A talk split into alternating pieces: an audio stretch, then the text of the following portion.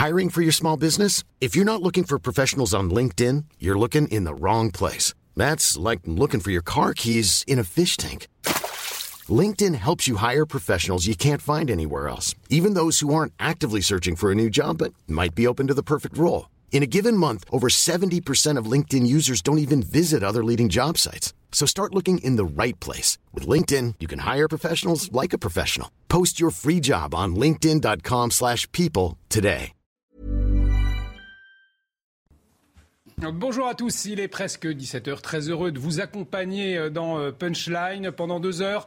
Nous allons décrypter l'actualité, débattre avec nos invités autour de ce plateau. Mathieu Vallet, porte-parole syndicat indépendant, commissaire de police. Bonjour. Bonjour, Olivier. À vos côtés, Régis Le Sommier. Bonjour. Bonjour. Grand reporter, Raphaël Steinville. Bonjour. Bonjour, Olivier. Rédacteur en chef à Valeurs Actuelles. Ludovine de la Rochère. Bonjour. Bonjour. Vous êtes présidente de la Manif pour tous. On vous écoute dans un instant. On va revenir sur ce drame à Nice et cette question autour des, des trottinettes électriques. Mais tout de suite, on fait un point sur les dernières actualités. C'est avec Mathieu Dorian.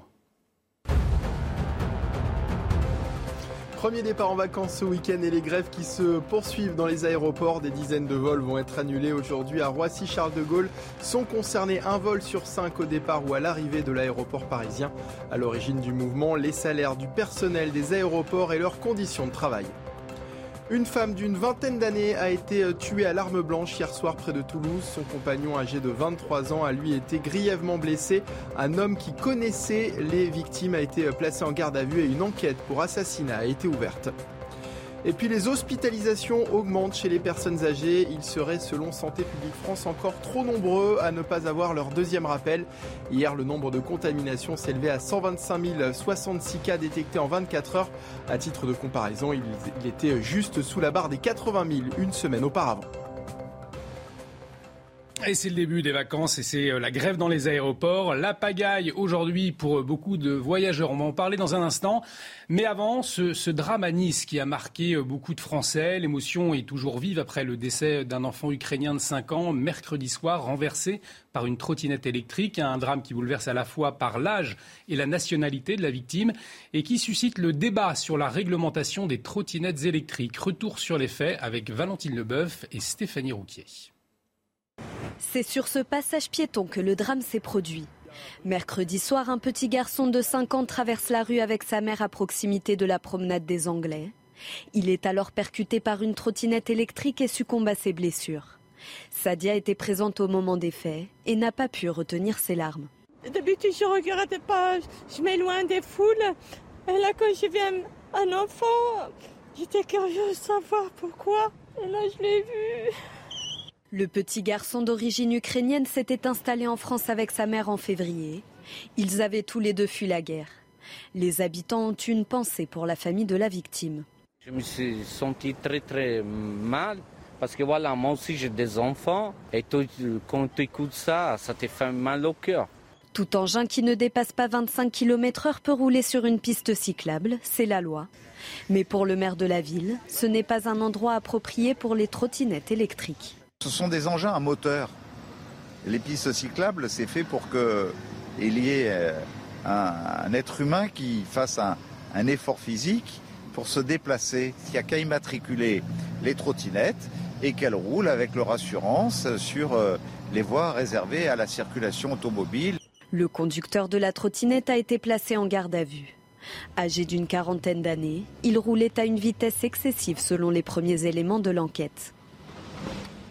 Alors on va revenir sur cette réglementation des trottinettes, mais d'abord ce terrible paradoxe, puisque une mère et son enfant ont fui euh, la, guerre en, Ukraine et qui sont touchés aujourd'hui par un, terrible drame en France, Régis.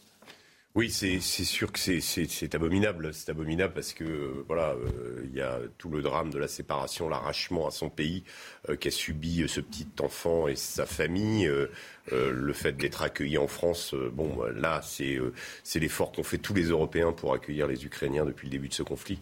Et puis ben là, voilà, le, le, le, comment, le sort terrible euh, d'être finalement confronté à un problème qui est, qui est récurrent. Je rappelle que euh, ne s'agit pas simplement de, de, de euh, d'un problème particulier à la région de Nice. Hein, mm. Les trottinettes, depuis leur développement, c'est tout simplement l'irruption dans, dans, un milieu urbain d'un nouveau mode de, de déplacement avec une opportunité au départ, comment je dirais, de business hein, qui est faite, avec une idée intéressante, bon, et des nouveaux moyens de, de, se déplacer. Trottinette électrique égale, ça veut dire on, pollue moins. Enfin, il y a tout un, voilà, il y a tout un état d'esprit derrière. Et puis en fait, on s'aperçoit que eh ben, les infrastructures urbaines ne sont pas adaptées, que bien souvent, voilà, on se retrouve, on, le voit bien ici. Hein, il y, a même pas mal d'endroits, même à Paris, où on se retrouve mm. aussi avec des tramways en plus. Donc il faut regarder à droite, à gauche, avant de pouvoir traverser une piste cyclable plus une piste, plus une route avec des voitures. Donc on, se retrouve dans des situations quand même où ça devient extrêmement compliqué de traverser un axe. malheureusement pour, ce, pour cet enfant et sa mère, c'est, ils ont choisi de, de, de, de, comment, de, prendre un passage piéton. En plus, il était totalement dans la, dans la légalité. et puis voilà, ils ont été persécutés, comment, percutés par, par une trottinette. C'est, quelque chose de, voilà, c'est, un, coup du sort absolument épouvantable. Mathieu Vallée, en, en 2022, 22 morts liés à des accidents de trottinette électrique. La mortalité des utilisateurs, c'est 120% entre 2019 et 2021. C'est quelque chose effectivement que vous observez, vous, aujourd'hui dans la police? Oui, on a beaucoup d'accidents avec les deux roues, hein, que ce soit les trottinettes ou les cyclistes, effectivement, qui sont les plus vulnérables sur la route parce qu'il n'y a pas de carrosserie, parce qu'il n'y a pas de protection comme le permettent par exemple les véhicules ou euh, les euh, engins qui sont euh, protégés par une carrosserie. Donc c'est quelque chose sur lequel on est vigilant. Il y a des policiers motorisés, il y a des policiers dans les grandes villes qui sont chargés de lutter pour la sécurité routière. Et donc on voit bien qu'aujourd'hui c'est un gros sujet. Et le sort malheureusement s'acharne un peu sur le sud de la France.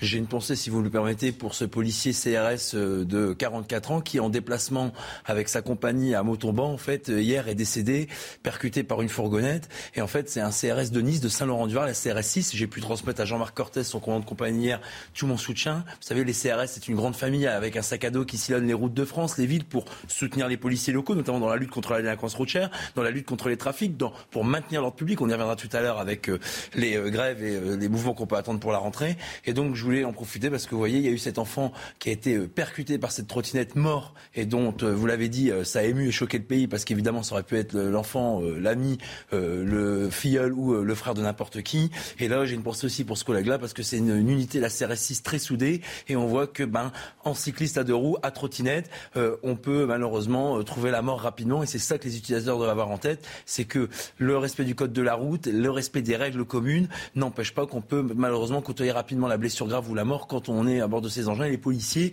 ils font du contrôle, ils font du discernement, ils verbalisent pas tout le monde si on mettrait des robots. Mais c'est vrai que c'est un gros sujet aujourd'hui de sécurité publique et malheureusement, certaines municipalités, je pense à Paris, alors à Nice c'est un peu plus différent parce qu'il y a des pistes dédiées, il y a un aménagement avec la voiture, mais à Paris, vous voyez des routes très étroites où on s'en service, on fait venir les vélos, il n'y a même pas la place pour un véhicule pour y passer, sans compter que vous rajoutez ce que vous évoquiez, Régis tout à l'heure, les tramways, euh, les euh, véhicules, les scooters, euh, les piétons. Donc aujourd'hui, on voit bien que le chacun pour soi règne sur la route et que malheureusement, on ne regarde pas les autres, on regarde que soi et puis d'une certaine manière, à travers la conduite d'un véhicule, transpire la fierté et euh, l'atteinte personnelle. Quand on vous mmh. pas une priorité, quand euh, on vous klaxonne même, il y a des gens qui peuvent devenir des fous furieux et qui peuvent avoir l'impression qu'on a carrément intenté à leur dignité, à leur fierté, qui peut parfois terminer sur des drames comme euh, des bagarres ou voire des blessures très graves quand il y a des altercations entre usagers de la route, quel que soit le moyen de locomotion utilisé. C'est vrai, Ludovine de la Rochère, qu'effectivement cohabiter sur les routes, on l'expérimente tous les jours, en vélo, en voiture, en trottinette, c'est très difficile, et ce, malgré les règles. Oui, c'est vrai qu'il y a une vraie complexité euh, et qui s'est démultipliée évidemment ces dernières années et encore ces derniers mois. Et je pense que nous n'avons pas encore trouvé la bonne manière d'aménager, en tout cas, euh, euh, les zones urbaines. Parce que moi, j'ajouterais aussi un point, c'est que, mm. comme vous le disiez, il y a les deux sens voitures, les deux sens tramway. ou bus, les deux sens vélo, les deux sens, même sur les voies uniques, les vélos ont le droit d'aller dans l'autre sens. Mm eux euh, ont le droit de griller les feux rouges et en fait, euh, mm. du coup, ça devient trop complexe. Mais j'ajoute les trottoirs. Sur les trottoirs, il y a aussi des cyclistes, des trottinettes, les roues, je ne sais même pas comment elles s'appellent, les roues sur lesquelles on se tient debout qui vont très vite. Euh, et donc, quand vous êtes sur un trottoir, c'est pas seulement pour traverser. Vous ne devez pas seulement regarder à droite et à gauche. Maintenant, il faut regarder derrière vous, enfin derrière vous et devant vous. Ça devient très difficile euh, et je trouve que ça augmente beaucoup le stress de la vie en ville. Et à l'évidence, à Paris, et je pense malheureusement euh, de la même manière ailleurs, on n'a pas trouvé la bonne manière de faire cohabiter tout cela. Je suis convaincue qu'on le peut, mais là, il y a un manque, euh, je pense, d'anticipation et de travail, et puis des a priori tellement forts qu'on a permis, par exemple, au vélo ce qu'on disait à l'instant, d'aller à contresens sur une voie unique, ce que tout le monde n'a pas encore intégré, plus de brûler beaucoup de feux, enfin de passer beaucoup de feux rouges. Et je ne pense pas que hum, tous les conducteurs de, de voitures pardon, l'aient assimilé.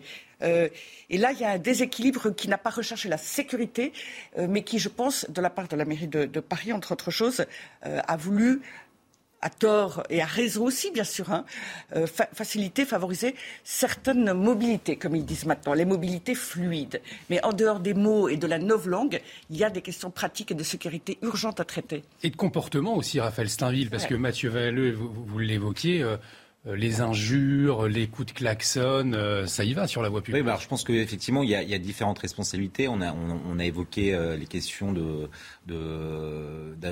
d'architecture urbaine mm. pour, pour, pour ces circulations. Il y a la responsabilité, bien évidemment, des, des utilisateurs de ces, de ces trottinettes ou autres vélos.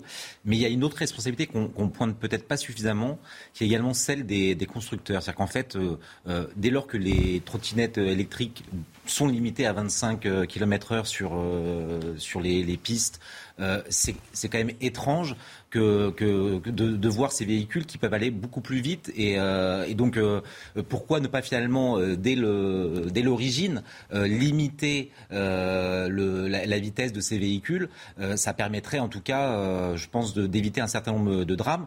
Et bien évidemment, la, responsabilité, on, on, y reviendra, vous l'évoquez, des, utilisateurs, parce que quand bien même certains véhicules sont bridés, beaucoup prennent la liberté de débrider leurs engins et euh, et donc de reproduire euh, tous, les, tous, les risques qu'il y ait une vitesse excessive. Alors cette vitesse excessive, justement, c'est un, vrai problème. C'est ce que nous, nous disait sur notre antenne ce matin la commissaire Anan Bakiwi, secrétaire national syndicat des commissaires de la police nationale depuis Nice. Écoutez-la.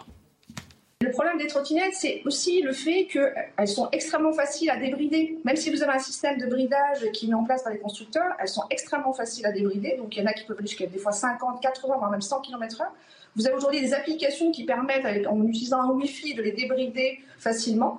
Donc il y a une vraie question aussi là-dessus, euh, savoir euh, comment on peut euh, justement empêcher ou alors avoir un blocage ou un bridage complet. mais quand vous avez des trottinettes qui peuvent aller jusqu'à 50, 60, 80 km/h, mais forcément les accidents sont inévitables, que ce soit pour le conducteur de la trottinette, mais surtout pour les usagers de la route. Parce qu'effectivement, Mathieu Vallet, pour ces trottinettes qui vont à 50, même jusqu'à 100 parfois kilomètres heure, qu'est-ce que vous faites? Il n'y a rien à faire, vous l'interpellez? Il, il y a une législation à ce sujet-là? Oui, bah c'est trottinette, c'est vrai que c'est l'enfer. Alors, au-delà du débridage, on peut parler aussi de l'impossibilité d'identifier le conducteur. Vous savez que contrairement au cyclomoteur ou aux deux roues, il n'y a pas de plaque d'immatriculation. Bah, c'est important, j'ajoute un élément complémentaire à ce qui est dit. Après, euh, tous les engins sont des, des brédables, si j'ose dire. Vous voyez, les deux roues, euh, par exemple, les 50 cm3, les euh, utilisateurs avertis peuvent rapidement changer le poids apocalyptique pour, en fait, augmenter la puissance et la vitesse. Donc, c'est pas quelque chose qu'on découvre. Après, effectivement, contrairement à un deux roues, le casque obligatoire, où il y a une immatriculation qui est obligatoire depuis plusieurs années, où l'identification, vraiment, est censée être plus aisée, alors, sauf quand on fait face à des voyous qui ont volé le deux roues, en tout cas, qui roulent sans casque et qu'on connaît pas parce que c'est pas les propriétaires des deux roues. C'est un vrai sujet. Après, quand on les intercepte, effectivement, il y a une législation qui nous permet de rétablir des contraventions, sauf si on a une mise en danger réelle de la vie d'autrui, c'est-à-dire qu'il faut euh, mépriser toutes les règles du code de la route, euh, enfin, volonté de percuter les piétons, être un danger public ambulant. Là, c'est un délit qui est passible d'une garde à vue. Mais des infractions autonome en tant que telles n'existent pas. Et puis la législation, vous savez, elle évolue tout doucement, à tel point qu'à Paris, vous avez le préfet de police sur les Champs-Élysées qui avait pris un arrêté de circulation de soir de ces trottinettes parce qu'en fait, les trottoirs mmh. devenaient un véritable circuit pour trottinettes. Mais dans toutes les villes, de toute façon, les utilisateurs de trottinettes, en grande partie, ne respectent rien. Ni le code de la route, ni les piétons, ni le partage de la voie publique, ni, en fait, tout ce qu'on euh, impose aux autres usagers de la route, comme les cyclistes, comme euh, les cyclomoteurs, comme les automobilistes. Donc, c'est vrai qu'il y a un vrai vide juridique sur le sujet de ces trottinettes. Après, euh, un fait d'insécurité égale peut-être un fait législatif, j'en sais rien. En tout cas, ce qui est sûr, c'est qu'on ne peut pas dire aux policiers, faites des stupéfiants, faites des voleurs, faites des agresseurs, faites des violeurs, et en même temps aussi, faites, à la fin, on fait du code de la route, mais euh, c'est un gros sujet. surtout une mission en plus et, vous n'avez pas forcément les, les, moyens. Régis, vous voulez réagir roues pour alors là, vous me direz, c'est pas des crosses, mais c'est toujours une difficulté pour nos collègues de les prendre en charge. Alors là, vous me direz, c'est 50 km donc ça va. Mais il y a toujours ce sujet aussi des prises de risque qu'on autorise aux policiers ou pas pour pouvoir intercepter, par exemple, ceux qui font n'importe quoi sur ces trottinettes et qui, d'une certaine manière, on, a, on a, débattu euh, effectivement mmh, longuement de, de, sujets. Régis. Non, ce que, ce, qui ce que je, je constate en regardant vos images, c'est qu'il n'y a pas une seule personne, enfin trottinette qui a un casque. Qui porte un casque, effectivement. Porte un casque. Ou alors ils sont deux, vous voyez. Ils sont deux euh, sur la même trottinette. On sent bien qu'en fait, euh, ou c'est des trottinettes à usage public hein, qui ont été donc euh, qui sont euh, on peut on peut s'abonner, en prendre une, etc. Ou alors celles qui ont été vendues, on sent bien que le vendeur n'a pas euh, spécifié euh, des règles particulières Mmh. à l'acheteur, euh, que tout ça est encore très neuf. hein. Tout ça a été fait. La plupart des, des, des co- des entreprises qui commercialisent ces trottinettes ben, font pari justement sur ces nouveaux moyens de, de locomotion, mais sans, parler finalement de, du bon usage, sans parler du fait que bah oui, il vaut mieux porter un casque, sans parler de, la vitesse aussi, parce que là encore une fois, bon, elles vont relativement euh, lentement, mais euh, mais bon, euh, ce qu'on peut constater, c'est qu'il y en a qui vont très très vite. Euh, D'ailleurs, c'est moi je pense parfois même euh, extrêmement dangereux. Ce que ce que disait euh, Christian Estrosi, c'était de de les de les euh, de, de leur euh, de les contraindre à aller sur des des, des comment euh, des voies à véhicules à moteur. Et quand on est sans casque, on va à- Mm. à plus- entre 50 et 100 km/h euh, sur une voie à véhicule à moteur, mais c'est extrêmement dangereux. Et on le voit bien, on le voit bien. euh, Il y a des types comme ça qui déboulent comme, mais vraiment. Et c'est un usage nouveau, et c'est un usage qui n'est pas encore codifié. Et je pense que là euh, réside le problème aujourd'hui de comment organiser euh, tout ça dans un dans un milieu urbain avec les différences euh, de, de comment de, à Paris, bah, il y a des, avenues assez larges, mais il y a aussi parfois, vous l'avez dit, des, comment, des, des routes très étroites. Vous avez des, comment, des, métropoles comme Lyon où il y a énormément aussi de routes très étroites, de, routes avec des pavés, de routes. Enfin, voilà. Donc, se déplacer avec ces nouveaux euh, de locomotion est extrêmement compliqué et mériterait peut-être d'une, euh, voilà, d'une, d'un plan, ou en tout cas qu'on à s'intéresser et que quand on les vende, d'expliquer, ben voilà, euh, vous avez le droit de faire ci et faire ça, et donner un certain nombre de règles qui n'existent pas encore. On continue d'en parler dans un instant, mais il est 17h15, l'heure du Flash Info avec Mickaël Dorian. Une manifestation pour défendre le droit à l'avortement a lieu cet après-midi à Paris. Elle vise à faire inscrire dans la Constitution française le droit à l'interruption volontaire de grossesse, un rassemblement qui intervient suite à la décision aux États-Unis de révoquer ce droit.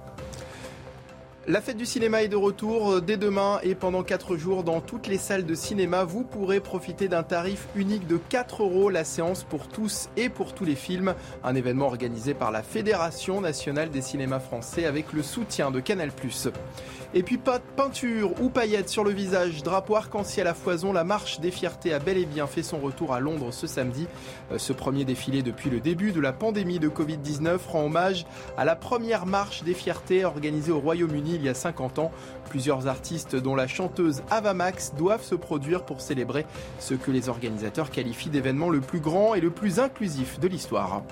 Non, mais t'as raison. il y a- Et on continue, on poursuit le, le débat sur l'utilisation des, des trottinettes euh, électriques. Alors c'est vrai, Ludovine de la Rochère, qu'au début on, on pensait effectivement à la fluidification de, euh, de, la circulation, mais là on se rend compte en fait qu'il y a un vrai danger. Il y a un vrai danger. C'est-à-dire qu'il y a quelque chose qui est très sympathique hein, quand on est au volant de ces trottinettes. Alors, entre parenthèses, c'est assez cher quand on les loue. Ça revient pas si peu cher que ça. Euh, Mais bon, en dehors de cet aspect-là des choses, euh, c'est très sympathique, c'est très rapide, c'est très ludique. Et je pense pour ma part qu'un certain nombre de, de municipalités ont voulu traiter ça de manière fluide, ludique. Il y a aussi un côté très individualiste. Euh, alors, nous sommes dans une société assez individualiste, mais on nous emmène encore plus dans ce sens-là. Et quand vous louez, vous reposez, alors on voit des trottinettes, des vélos sur les quais du tramway, enfin, c'est dantesque. Mais rappelez-vous même la mairie de Lyon, enfin, l'un des conseillers municipaux, qui voulait des voies cyclistes inclusives et non genrées. Alors, il y a eu beaucoup de moqueries sur les réseaux Alors, c'est sociaux. encore un autre Qu'est-ce qu'une voie non ouais. Mais je disais cela pour dire à quel point, effectivement, on est très loin, à mon sens, en tout cas de la part d'un certain nombre de conseillers municipaux, euh, de quelque chose qui est pensé, raisonné, euh, pratique et pragmatique pour que tout cela fonctionne, euh, puisque la première des choses en termes de circulation, c'est la sécurité des uns et des autres. Là est la responsabilité des mairies. Elle n'est pas de nous amuser. euh, c'est très sympathique, mais je pense qu'elle se trompe. En tout cas, la mairie de Paris notamment et de Lyon se trompe malheureusement dans les objectifs qui sont les leurs. Alors on va écouter justement euh, une commissaire de police qui était avec nous ce matin sur la difficulté de légiférer sur cette question. Écoutez. C'est vrai que la législation elle est assez floue et euh, en fonction de la vitesse, en fonction euh, du fait que certaines trottinettes sont bridées, on fait des différenciations. C'est extrêmement complexe.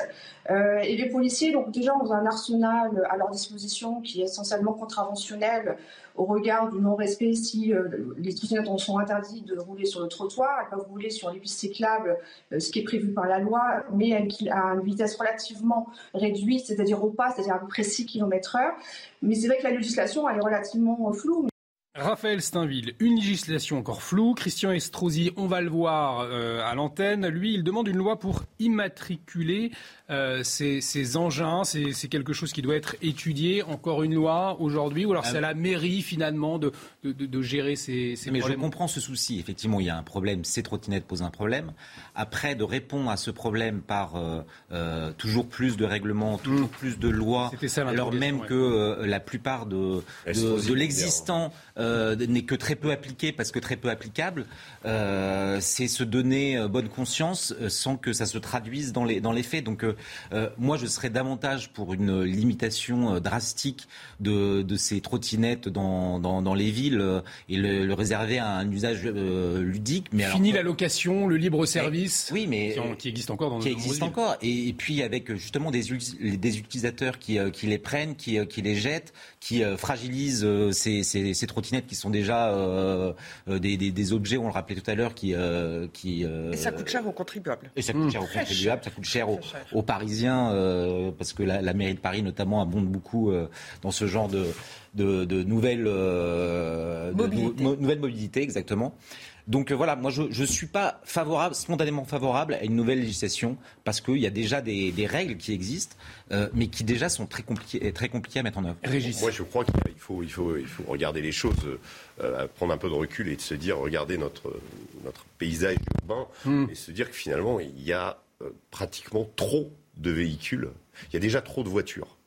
Euh, on a, je ne sais plus combien, doublé, triplé en 20 ans le nombre de voitures disponibles.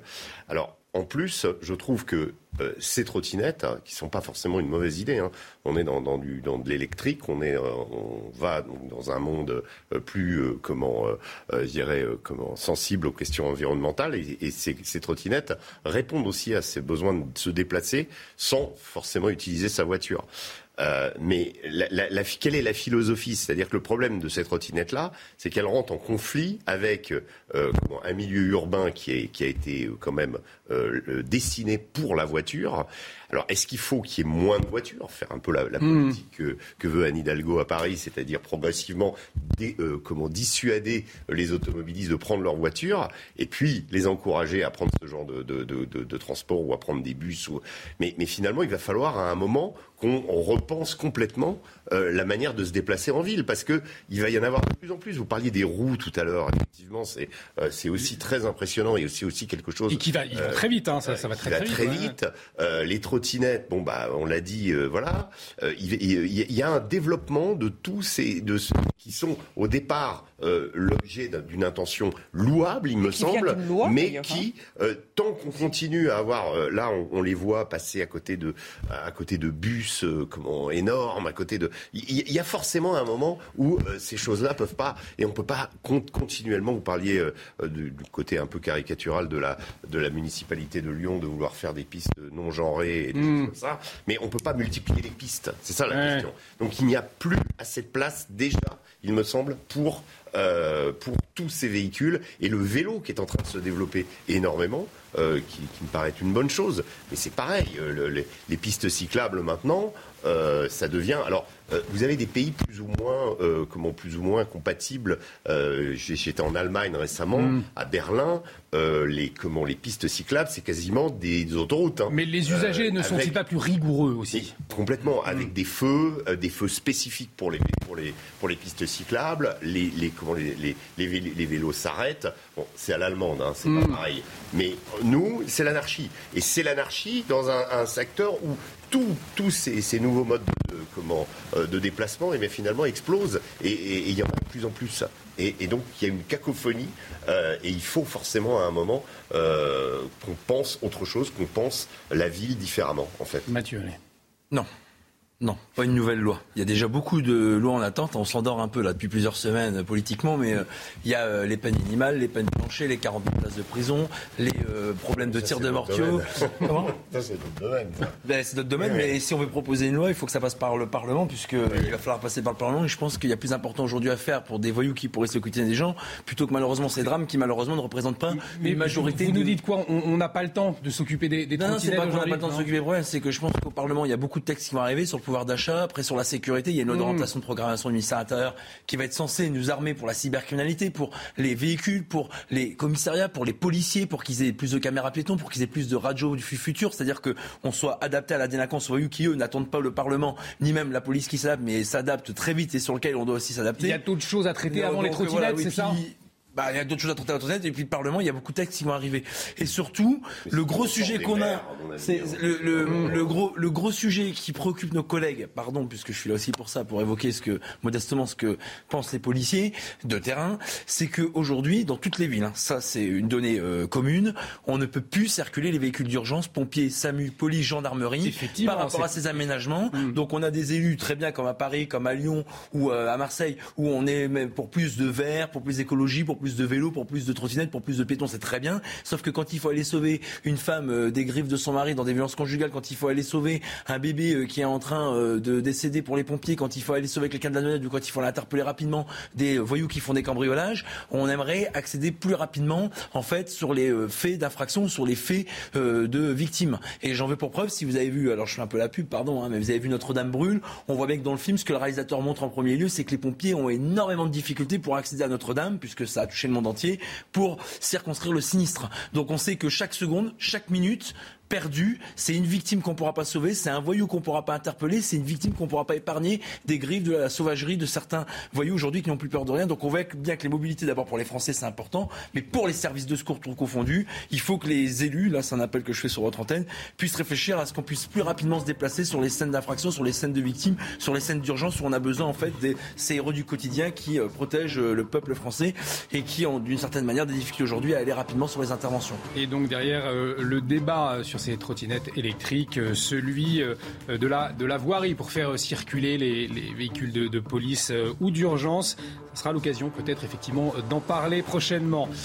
dans un instant, on va revenir sur ces grèves à l'aéroport alors que les vacances débutent. C'était la pagaille et l'inquiétude aussi pour certains voyageurs. On en parle dans un instant, mais tout de suite on fait une pause. De retour sur le plateau de Punchline avec euh, Mathieu Vallet, Régis Le Sommier, Raphaël Steinville, Ludovine de la Rochère. On, va parler dans un instant euh, de cette grève aujourd'hui dans les aéroports alors que les vacances débutent. Mais tout de suite, un point sur les dernières actualités avec vous, Mickaël Dorian. 15 ans de réclusion criminelle pour un collégien à Reims. Âgé de 14 ans au moment des faits, l'adolescent a été condamné pour le meurtre en juin 2021 d'un jeune garçon du même âge poignardé après un différent. Le tribunal a assorti la peine d'un suivi socio-judiciaire de 7 ans et d'une injonction de soins. Un clip de rap créé et diffusé sur Instagram par l'accusé semble être à l'origine de la tension entre les deux jeunes. Lysychansk totalement encerclé selon un représentant de l'armée séparatiste de Lugansk. Une information démentie par l'armée euh, ukrainienne située à l'est de l'Ukraine. Cette ville clé était au, cœur d'intenses combats ces derniers jours. La prise de Lysychansk permettrait à l'armée russe d'avancer ensuite vers Sloviansk et Kramatorsk, deux autres grandes villes de la région du Donbass que Moscou cherche à conquérir. Et puis plusieurs séismes ont fait 5 morts et une cinquantaine de blessés dans le sud de l'Iran tôt ce matin.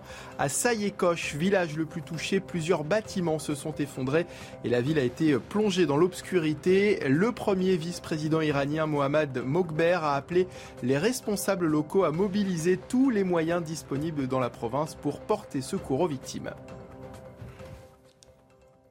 Et on va prendre la direction tout de suite de l'aéroport Roissy-Charles de Gaulle. On va retrouver Michael Dos Santos sur place puisque toute la journée, euh, une grève a paralysé euh, les vols, une centaine de vols euh, annulés. Les salariés du groupe ADP, notamment les pompiers, ceux qui travaillent sur les pistes, demandent une revalorisation salariale. Michael Dos Santos, bonjour. Alors quelle est l'atmosphère sur place? Le, calme est revenu. Hein Et oui, aéroport euh, de Paris euh, l'assure, la situation est euh, totalement maîtrisée. La grève n'a plus d'impact hein, sur les vols de ce samedi. Tous les vols, ou presque d'ailleurs, partent à l'heure. Un retour à la normale confirmé également pour la journée de dimanche avant un retour des négociations entre les, syndicats et aéroport de Paris, possiblement d'ailleurs en, début de semaine prochaine. Alors à, cette heure-ci, on est très loin hein, des files d'attente qu'on a pu constater il y a quelques instants, il y a quelques heures euh, au niveau des, portes euh, d'embarquement. En revanche, beaucoup de, voyageurs évoquent encore beaucoup de temps euh, perdu. Ici même, vous pouvez le voir, on est au, niveau des, enregistrements des, bagages et ce malgré les bornes, hein, les bornes qui se situent juste là et qui sont sans personnel. Je vous propose d'écouter quelques témoignages que l'on a recueillis il y a quelques instants. Je dirais qu'on a regardé un petit peu sur le site de la compagnie pour voir, et puis on s'est dit, bon, si euh, à la dernière minute on n'avait pas de nouvelles concernant notre vol, bon, dans la logique, c'est qu'on pouvait monter sur Paris et que le vol allait être à l'heure. On a craint, mais bon, on a, on a regardé sur Internet, on a vu que le vol était maintenu et qu'il était à l'heure. Donc il n'y a pas eu d'inquiétude sur la partie euh, horaire sur le, sur le vol. C'est vrai qu'il y avait la queue, mais euh, ça a été relativement vite il y a eu une petite panne de tapis, mais après, ça s'est vite réglé. Donc, euh, non, tout est rentré dans l'ordre après. Et puisqu'on évoque les bagages ici même à la porte d'enregistrement, hier il y a eu euh, quelques problèmes hein, avec des valises qui ont été euh, égarées. Aéroport de, Paris nous a confirmé que 1500 euh, bagages n'ont pas pu être distribués à cause d'un problème de tri bagages ici à l'aéroport de, Roissy, mais aussi à cause d'un problème informatique qui a touché plusieurs compagnies aériennes. Bonne nouvelle pour les voyageurs, ils vont retrouver leurs valises puisque l'aéroport de Paris nous a confirmé que toutes euh, les valises, tous les bagages euh, sont bien évidemment euh, tracés. Donc les pertes définitives sont totalement exclues. Merci beaucoup, Mickaël, pour toutes ces précisions. Mickaël Dos Santos en direct de l'aéroport Roissy-Charles de Gaulle, Charles de Gaulle avec Laure Lestra. Alors, fort heureusement, c'est revenu à, la normale pour les, voyageurs. Mais écoutez, on en a rencontré quelques-uns cet après-midi. Écoutez leur état d'esprit. Ce matin, on est parti un petit peu tôt pour prévoir un petit peu les bouchons, les grèves et tout ça. Donc euh, malheureusement, on est arrivé euh, à la gare Saint-Lazare, mais euh, on a pris un bus pour aller à la gare du Nord. C'était vraiment un petit bonheur à la chance. Euh, on savait qu'il y avait des mouvements de grève. On est venu euh, deux, trois heures avant et on a vu des personnes qui ont eu leur, euh, leur vol annulé peut-être deux heures avant l'embarquement. Alors nous, la, grande difficulté déjà, c'était d'apprendre hier par l'agence de voyage qu'il fallait se présenter 4h30 avant le vol. Alors qu'on s'était organisé déjà pour y être trois heures avant. Côté des voyageurs qui, pour la plupart, ont pris euh, leur billet il y a bien longtemps, qui ont été empêchés de partir, ou en tout cas fortement retardés aujourd'hui. Puis de l'autre, l'inquiétude, la colère euh, de, salariés. Selon vous, de, quoi cette grève est-elle le signe, Raphaël? De quoi est-elle le signe? Moi, j'ai l'impression qu'elle est d'abord le signe que, notamment ces salariés et un certain nombre de, Français vivent dans un monde un peu irréel où euh, l'économie euh, euh, leur échappe, les contraintes de, de, la vie économique, de l'entreprise même dans laquelle ils travaillent leur échappent. pour parler juste d'ADP, on pourrait parler mm. de, plein, dans, dans, plein d'autres domaines, mais ils ont été miraculés pendant le Covid. Finalement, il y a, il y a l'État qui qui a pouponné, biberonné euh, des millions de Français. Euh, alors, je sais que euh, les, salariés d'ADP, pour, pour beaucoup, ont consenti à, à, une, à une baisse de leur salaire de 5% pour que les, les effectifs dans l'ensemble puissent être maintenus. Mais euh, aujourd'hui, ils demandent, parce que l'inflation est là, euh, une revalorisation à la hauteur de, l'inflation, chose que ne peut pas euh, leur offrir aujourd'hui leur économie. Qui, c'est un secteur qui va mal. c'est un secteur qui a été extrêmement fragilisé par, par la crise du Covid, qui redémarre. et chaque grève est ruineuse euh, pas seulement pour les passagers, pas seulement pour euh, ceux qui, voient leurs vacances euh, mises en péril, mais elle, est, ils mettent en, danger l'économie générale et l'économie de leur, entreprise. Et c'est là où il y a, y a parfois une sorte d'irresponsabilité. On comprend le, chantage, on comprend même un certain nombre de leurs revendications, mais il y a aussi une réalité économique, c'est qu'on vit dans une période qui est très compliquée, et à force de tirer sur la corde et de multiplier les mouvements sociaux comme ça, euh, il risque de, se tirer une balle dans le pied. C'est malheureusement une tragique réalité, euh, presque une qui fait partie de la culture française, c'est-à-dire de déclencher des grèves pile au moment où les gens partent en vacances. Mm. Au moment aussi où il y a des grands événements et ça s'est terminé par de façon tragique, souvenez-vous, au Stade de France, avec une grève de RER, e euh, au moment où on avait euh, les 40 000 supporters mmh. britanniques. Je ne vais pas revenir sur ces événements-là, mais qui n'ont fait que accentuer le chaos. Là, en l'occurrence, il semblerait qu'on ait évité euh, ce chaos, mais ce, qui est, ce qui est quand même incroyable, c'est qu'on est dans une, dans une période où l'aérien retrouve ses couleurs. On pensait que pendant longtemps, il fallait, on allait encore payer euh, finalement euh, le, la 380 que vous avez derrière vous là, euh, ce, très bel avion qui avait été remisé. Il y a tellement de demandes de départ qu'on a été obligé de, de, faire revenir la 380, de le, le ressusciter pour pouvoir emporter tous ces gens vers des destinations choisies pendant les vacances. Donc ils pouvaient, voilà, on, on est dans une situation qui peut redevenir vertueuse pour l'aviation. Et à cause de revendications et à cause malheureusement de ce phénomène classique, euh, c'était arrivé avec des grèves SNCF aussi, mm. très français typiquement, de dire bon ben voilà pour se faire entendre, il faut qu'on le fasse à un moment déterminé et pile au moment où tous les gens partent en vacances. Alors on sait, euh, Ludovine de la Rochère, le, droit de grève en France c'est très important. Néanmoins, quand c'est un, un, jour de grand départ, on pourrait euh, faire en sorte que cela soit évité avec des, réquisitions, par exemple? Ah, Il y aurait tout à fait la possibilité. D'ailleurs, euh, dans la question du droit de grève, il y a des limites, malgré tout, qui ont été mm. posées il y a quelques années. Enfin, après 1995, où on avait vu la fermeture, par exemple, à 100% du métro parisien pendant trois semaines, euh, ce sont des choses qui n'arrivent plus. Malgré tout, ce sont toujours les mêmes secteurs qui font grève et ils choisissent le moment le pire, puisqu'en mettant la, euh, pression sur leurs concitoyens, ils mettent la pression sur l'État. Euh, c'est doublement écœurant parce que leurs concitoyens, et là les voyageurs, sont ceux qui ont cotisé, là encore, parce que quand l'État aide le secteur de l'aviation, ce sont encore une fois les Français euh, qui aident le secteur de l'aviation.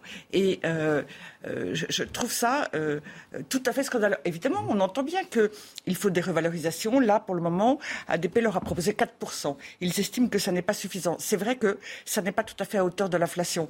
Mais on doit tous faire des efforts. Les salariés du privé, ils n'ont pas de possibilité de mettre la pression de cette manière-là. Ils n'ont pas d'augmentation systématique. Et s'il y a, elles ne sont pas, euh, loin s'en faut, à hauteur de l'inflation. Hmm. Et donc, euh, à cet égard-là, on a encore une fois des entreprises, enfin, pardon, euh, des services qui ont des droits particuliers parce qu'ils sont nécessaires au bon fonctionnement de notre pays, dont les transports dont la santé et d'autres. Et finalement, ils profitent de cette position particulière qui leur donne beaucoup d'acquis, beaucoup de droits, euh, de possibilités de revendiquer, là où le privé n'a pas ces possibilités. Et euh, les acquis sont très, les acquis, les droits sont très très nombreux. Il y a la question des retraites et tout.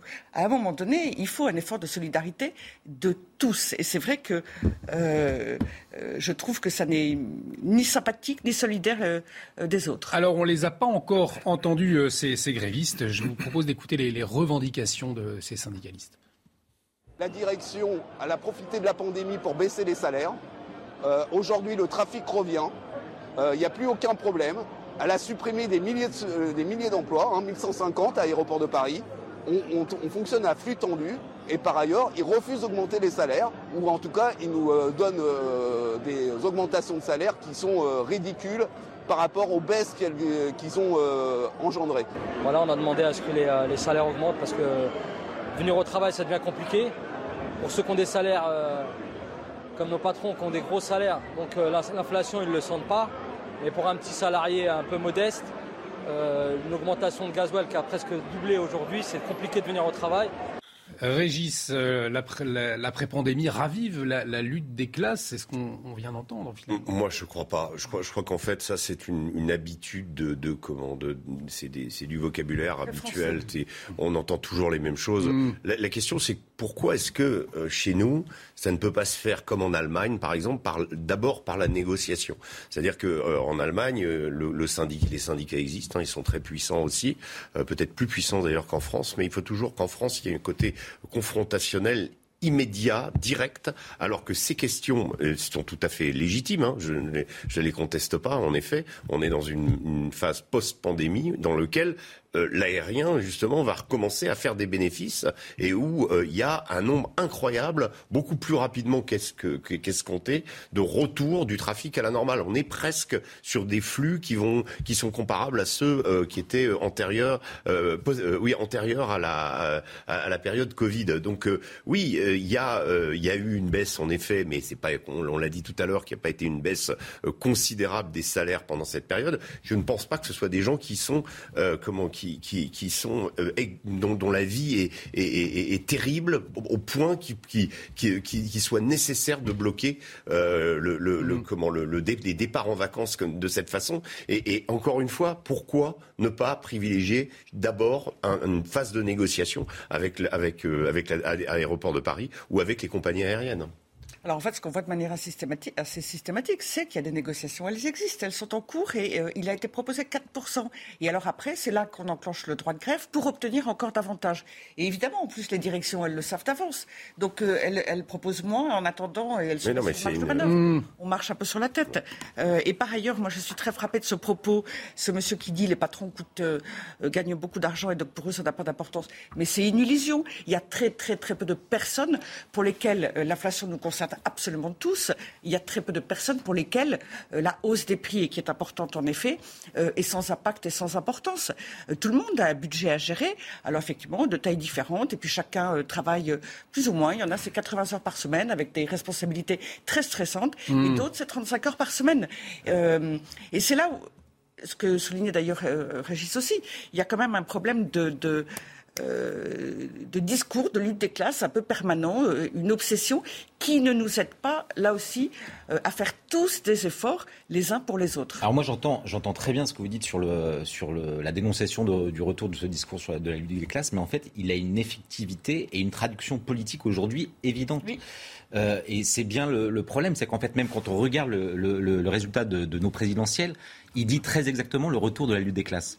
Et donc alors ce discours, il n'est pas nouveau, mais mm. il faut comprendre que ce discours, aujourd'hui, euh, a une traduction politique. Alors c'est pas seulement la, la France insoumise, sa manière, même euh, dans le discours qui est porté par Marine Le Pen aujourd'hui, on retrouve les ressorts de cette lutte des classes. Donc c'est pas étonnant que euh, de, de, voir dans, dans, dans, les propos de, de, ces, de ces salariés grévistes une traduction politique de, de, ces revendications.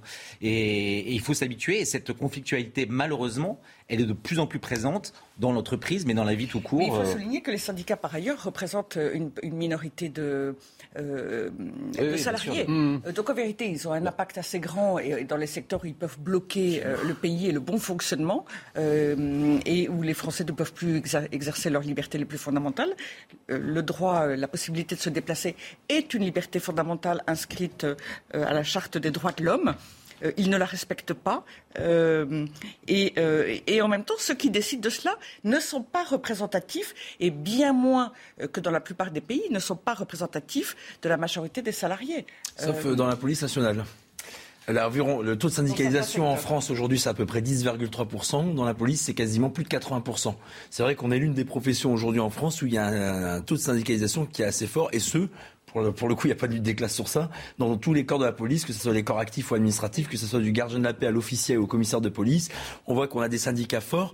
Moi, j'ai toujours l'habitude de dire qu'au plus on a des syndicats forts, au moins on a de contestations euh, non contrôlées. Mmh. On voit bien que les Gilets jaunes, par exemple, c'est des syndicats qui ont été débordés parce que mmh. les personnes, je parle euh, l'origine du mouvement euh, très, euh, très, enfin très, très, très sereine, très pacifique, où les gens demandaient la baisse du prix du gazole, où les gens demandaient la baisse du prix de la vie, que les petites gens, les les gens modestes dont on est issu, hein, dont je suis issu, demander effectivement à pouvoir être mieux reconnus, mieux valorisés, notamment les territoires les plus éloignés, parce qu'on pense souvent aux grandes villes, mais les territoires périurbains et ruraux sont souvent les grandes oubliés.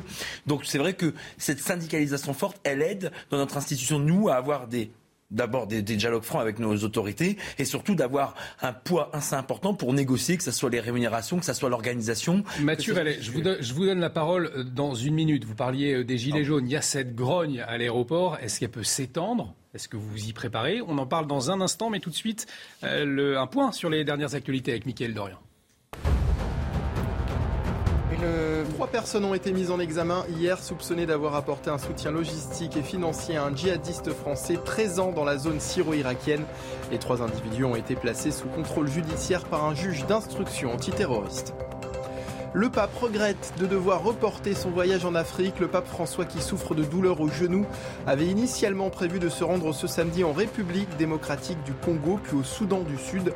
Le Seigneur sait combien mon regret est grand d'avoir été contraint de reporter cette visite tant désirée et attendue, a-t-il affirmé dans un message vidéo diffusé par le Vatican.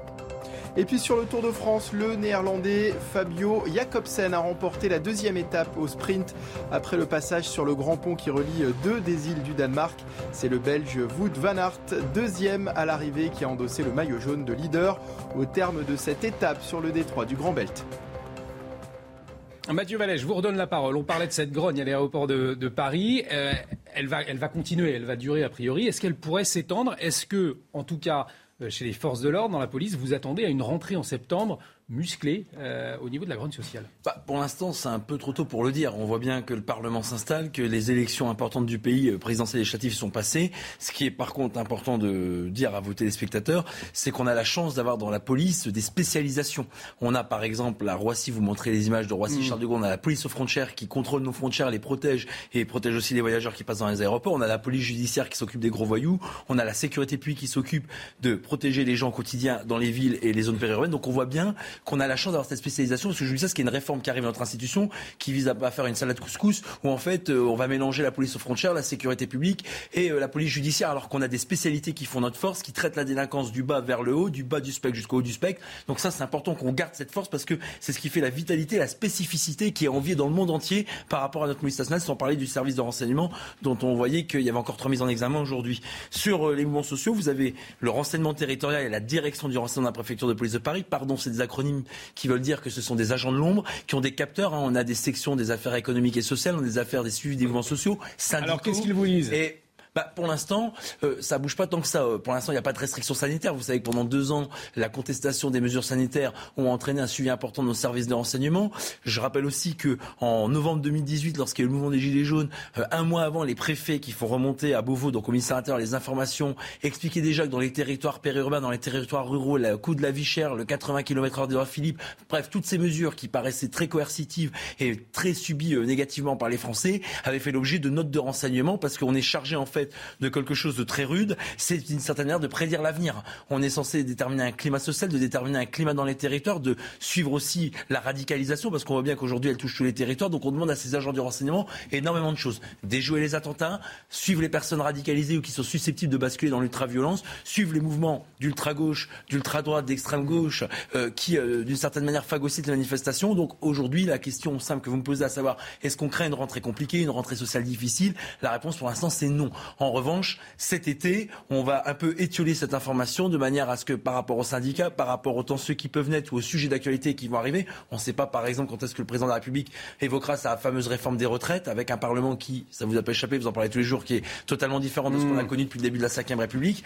Donc tout ça, c'est des données nouvelles et la seule chose qu'on peut euh, peut-être espérer, c'est que les sensibilités au Parlement étant de manière euh, représenter de plus importante avec un scrutin majoritaire où là, la proportionnelle permettrait une représentation plus forte. Il y aura peut-être des préoccupations qui avant étaient un peu éludées dans le système politique, qui aujourd'hui seront beaucoup plus, et c'est ce que je vous disais pour terminer mon propos, c'est que plus les gens, par les syndicats, par les forces intermédiaires, par les partis politiques, se sentent représentés, défendus, ou les sujets de terrain, les problèmes de terrain quotidiens qui préoccupent les Français, je ne parle pas des guéguerres politiques que tout le monde s'en fout, mais je parle des problèmes de pouvoir d'achat, des problèmes mmh. d'emploi, des problèmes de formation, des problèmes de mobilité, au plus c'est évoqué en plus haut lieu, au plus les gens, en fait, sont soit de manifester spontanément sans cadre syndical ou sans cadre organisé, soit de manière débordée, comme après ça peut malheureusement passer de manière pacifique à des manières violentes. Donc tout ça, c'est des éléments importants. En tout cas, cette grogne, elle intervient dans pas perdu, ça va. J'ai C'était parfait, c'était parfait. Cette grogne intervient dans un contexte d'inflation galopante. On va en parler dans la deuxième heure de Punchline. Euh, mais pour clore cette première partie, je vous propose euh, de parler de la communication d'Emmanuel Macron. Regardez, il a posté une, une vidéo sur les réseaux sociaux où il met en, scène finalement la, diplomatie euh, française. Regardez. C'est ça qu'on doit discuter en G7. C'est comment on arrive à avoir des sanctions qui empêchent la Russie de financer son effort de guerre. C'est ça le but de nos sanctions. Ce qui ressort de ce G7, c'est que ce n'est pas l'Ouest qui s'oppose au reste du monde, mais bien le camp de la paix contre celui de la guerre. La Russie ne peut ni ne doit gagner.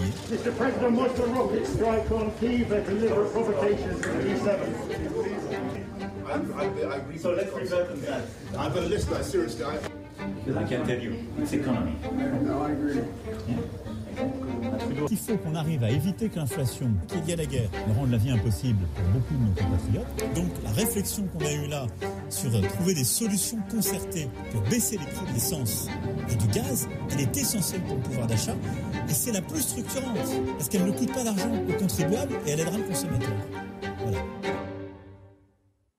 Alors, des images diffusées sur les réseaux sociaux qui font aussi un documentaire diffusé euh, cette semaine sur l'action du président e- Emmanuel Macron dans le contexte de la guerre en, en Ukraine. Régis Le Sommier, une nouvelle façon de communiquer hein, euh, du, du, président de la République. Une nouvelle façon, euh, non. On, sait que Emmanuel Macron est assez coutumier du fait pour se mettre en avant. On avait vu ces vidéos qu'il avait. Euh, d'ailleurs, il avait choisi d'ailleurs de faire campagne à Mm. travers des vidéos. Bon, in fine, il a quand même fait quelques meetings, mais au départ, c'était euh, des choses euh, comment avec des, des comment des, des bribes de phrases comme ça, euh, mises en scène très bien fait, euh, euh, où on le voit. Moi, ce que je, je, je trouve que c'est intéressant, c'est toujours intéressant d'avoir une vue à l'intérieur du G7, euh, d'avoir seulement. C'est pas de la été- diplomatie spectacle. mais c'est de la diplomatie spectacle, évidemment. C'est fait autour d'Emmanuel Macron et pour Emmanuel Macron. Le problème de ce, ce, ce type de, c'est où, euh, qu'est-ce que c'est censé démontrer? Euh, Aujourd'hui, on est face à une situation de guerre euh, totale ou presque. On a, il n'y a pas, on- le G7 se réunit. Pour le moment, c'est les canons qui parlent euh, en Ukraine. Euh, Il n'y a pas de place à la diplomatie ou très peu. Euh, il y a, on n'est pas sur la, encore sur la séquence diplomatique de ce conflit. On est dans une heure très grave avec un risque d'escalade quand même assez manifeste. On entend parler des tensions en Lituanie, entre Mm. la- l'enclave de Kaliningrad, des tensions en Transnistrie, en Moldavie. Donc à tout moment, le conflit peut prendre une autre envergure. Et qu'est-ce qu'on a d'Emmanuel Macron Ce que moi j'aurais aimé voir là-dedans, c'est la façon dont il communique, c'est-à-dire vraiment entendre ce que l'autre dit. Alors on entend Boris Johnson, oui, on s'est pas vu depuis un an, euh, très bien, c'est super, etc. Et puis là, on va voir Emmanuel Macron qui vous explique ce qu'il faut faire avec le pétrole, etc. Non, s'il y a des vrais échanges, quand il va voir euh, comment euh, euh, Modi, le, le, premier ministre indien, lui, c'est la clé. Mais il faudrait peut-être l'expliquer aussi dans le dans le dans le documentaire. Alors, j'ai pas vu la totalité du documentaire, mais j'ai vu le clip. Ça n'est pas expliqué. L'Inde aujourd'hui achète à bas prix à la pétrole Russie russe. du pétrole qu'elle nous revend trois fois plus cher. Donc ça, est-ce que on en discute avec euh, avec euh, l'Indien? Est-ce que quand on va le voir, euh, on lui dit excuse-moi, mais il faudrait peut-être quand même que tu arrêtes de faire ce genre de choses Qu'est-ce qui se passe réellement? C'est-à-dire mi- mi- une mise en contexte. Là, pour le moment, on n'a que de l'image, on n'a que Emmanuel Macron. C'est que les autres ont leur veste et lui, il est sans veste parce qu'il est très à l'aise. C'est très bien, très bien pour Emmanuel Macron. Good point.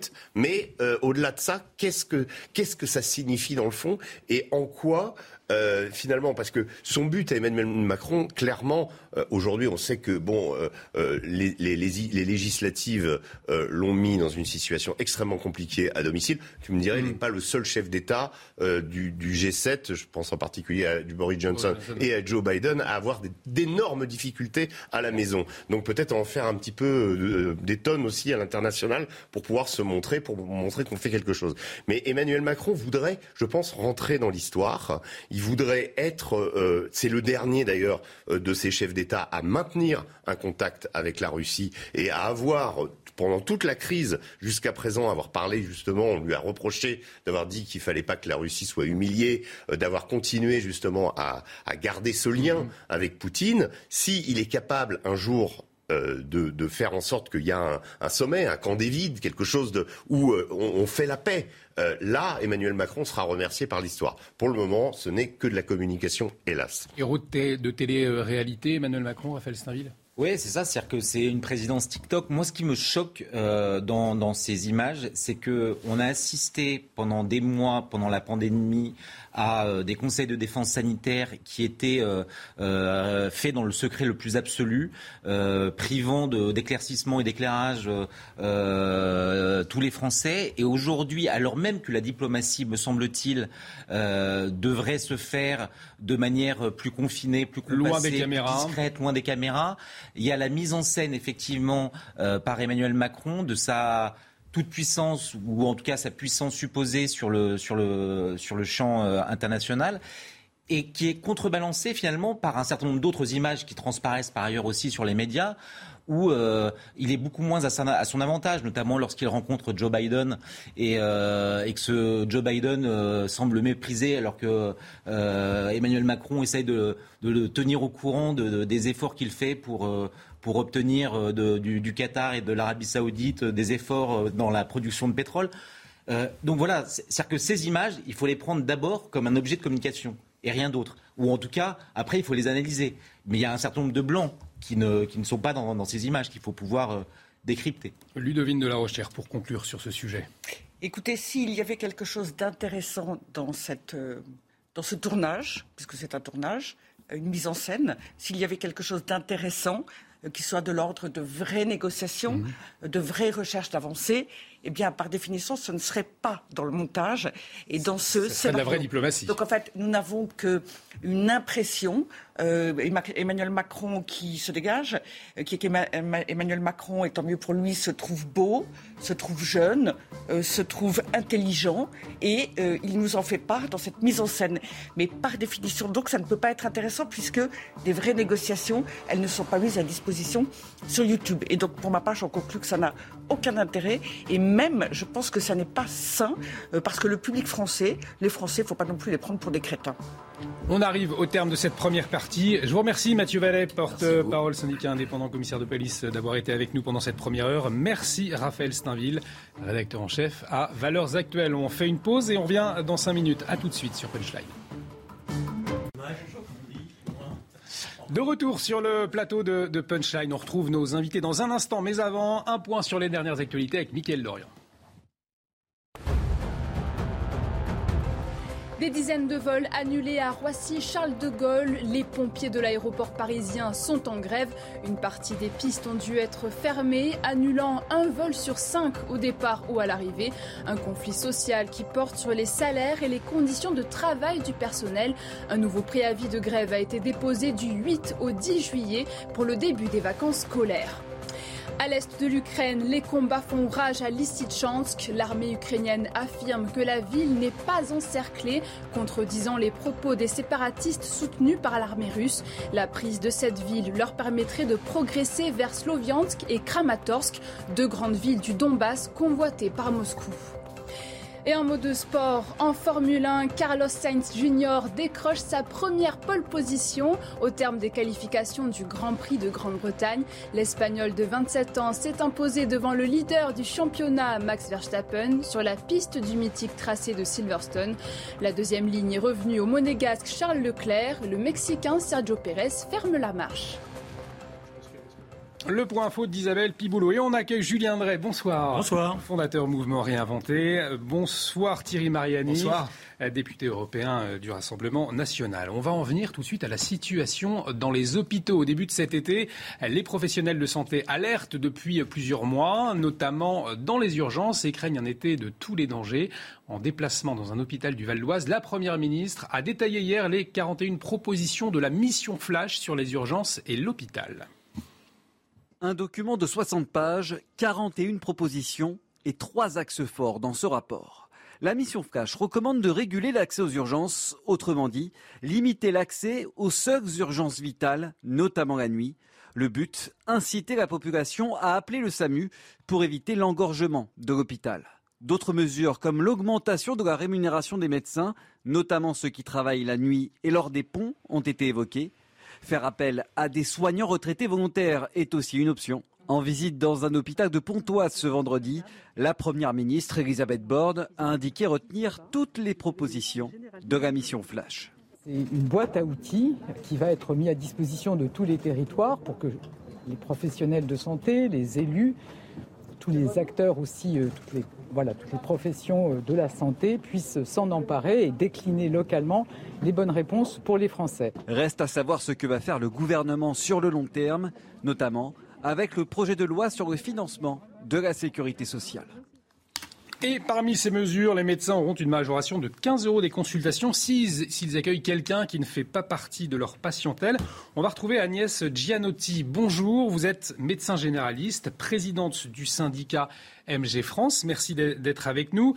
Euh, les généralistes appellent à la rescousse pour l'été avec 15 euh, euros pour la, consultation, 15 euros supplémentaires. Est-ce que vous saluez euh, cette mesure? On le rappelle, hein, une mesure à court terme. Bonjour. Oui, nous saluons cette mesure, mais vous avez oublié un aspect qui est essentiel, c'est que ce sont les consultations régulées par un régulateur qui seront valorisées. C'est essentiel parce qu'il ne s'agit pas de valoriser tout et n'importe quoi. Mhm. Donc là, la régulation permet en général de régler sans consultation 40 des appels des gens qui demandent des conseils ou qui disent j'ai besoin d'une consultation. Donc c'est très très important de comprendre qu'il s'agit des consultations régulées. Orienter à tout prix que le patient euh, quitte son, domicile, orienter le patient, c'est l'un des caps aussi hein, de euh, cette mission flash. C'est une bonne chose, c'était une priorité? Oui, c'est indispensable parce que les gens allaient aux urgences dans la mesure où les urgences c'est toujours ouvert, euh, c'est visible et c'est bien identifié. Donc il faudra absolument éduquer la population au bon usage des soins. Qui je dois aller consulter Le médecin traitant d'abord, ce qui n'est pas toujours fait.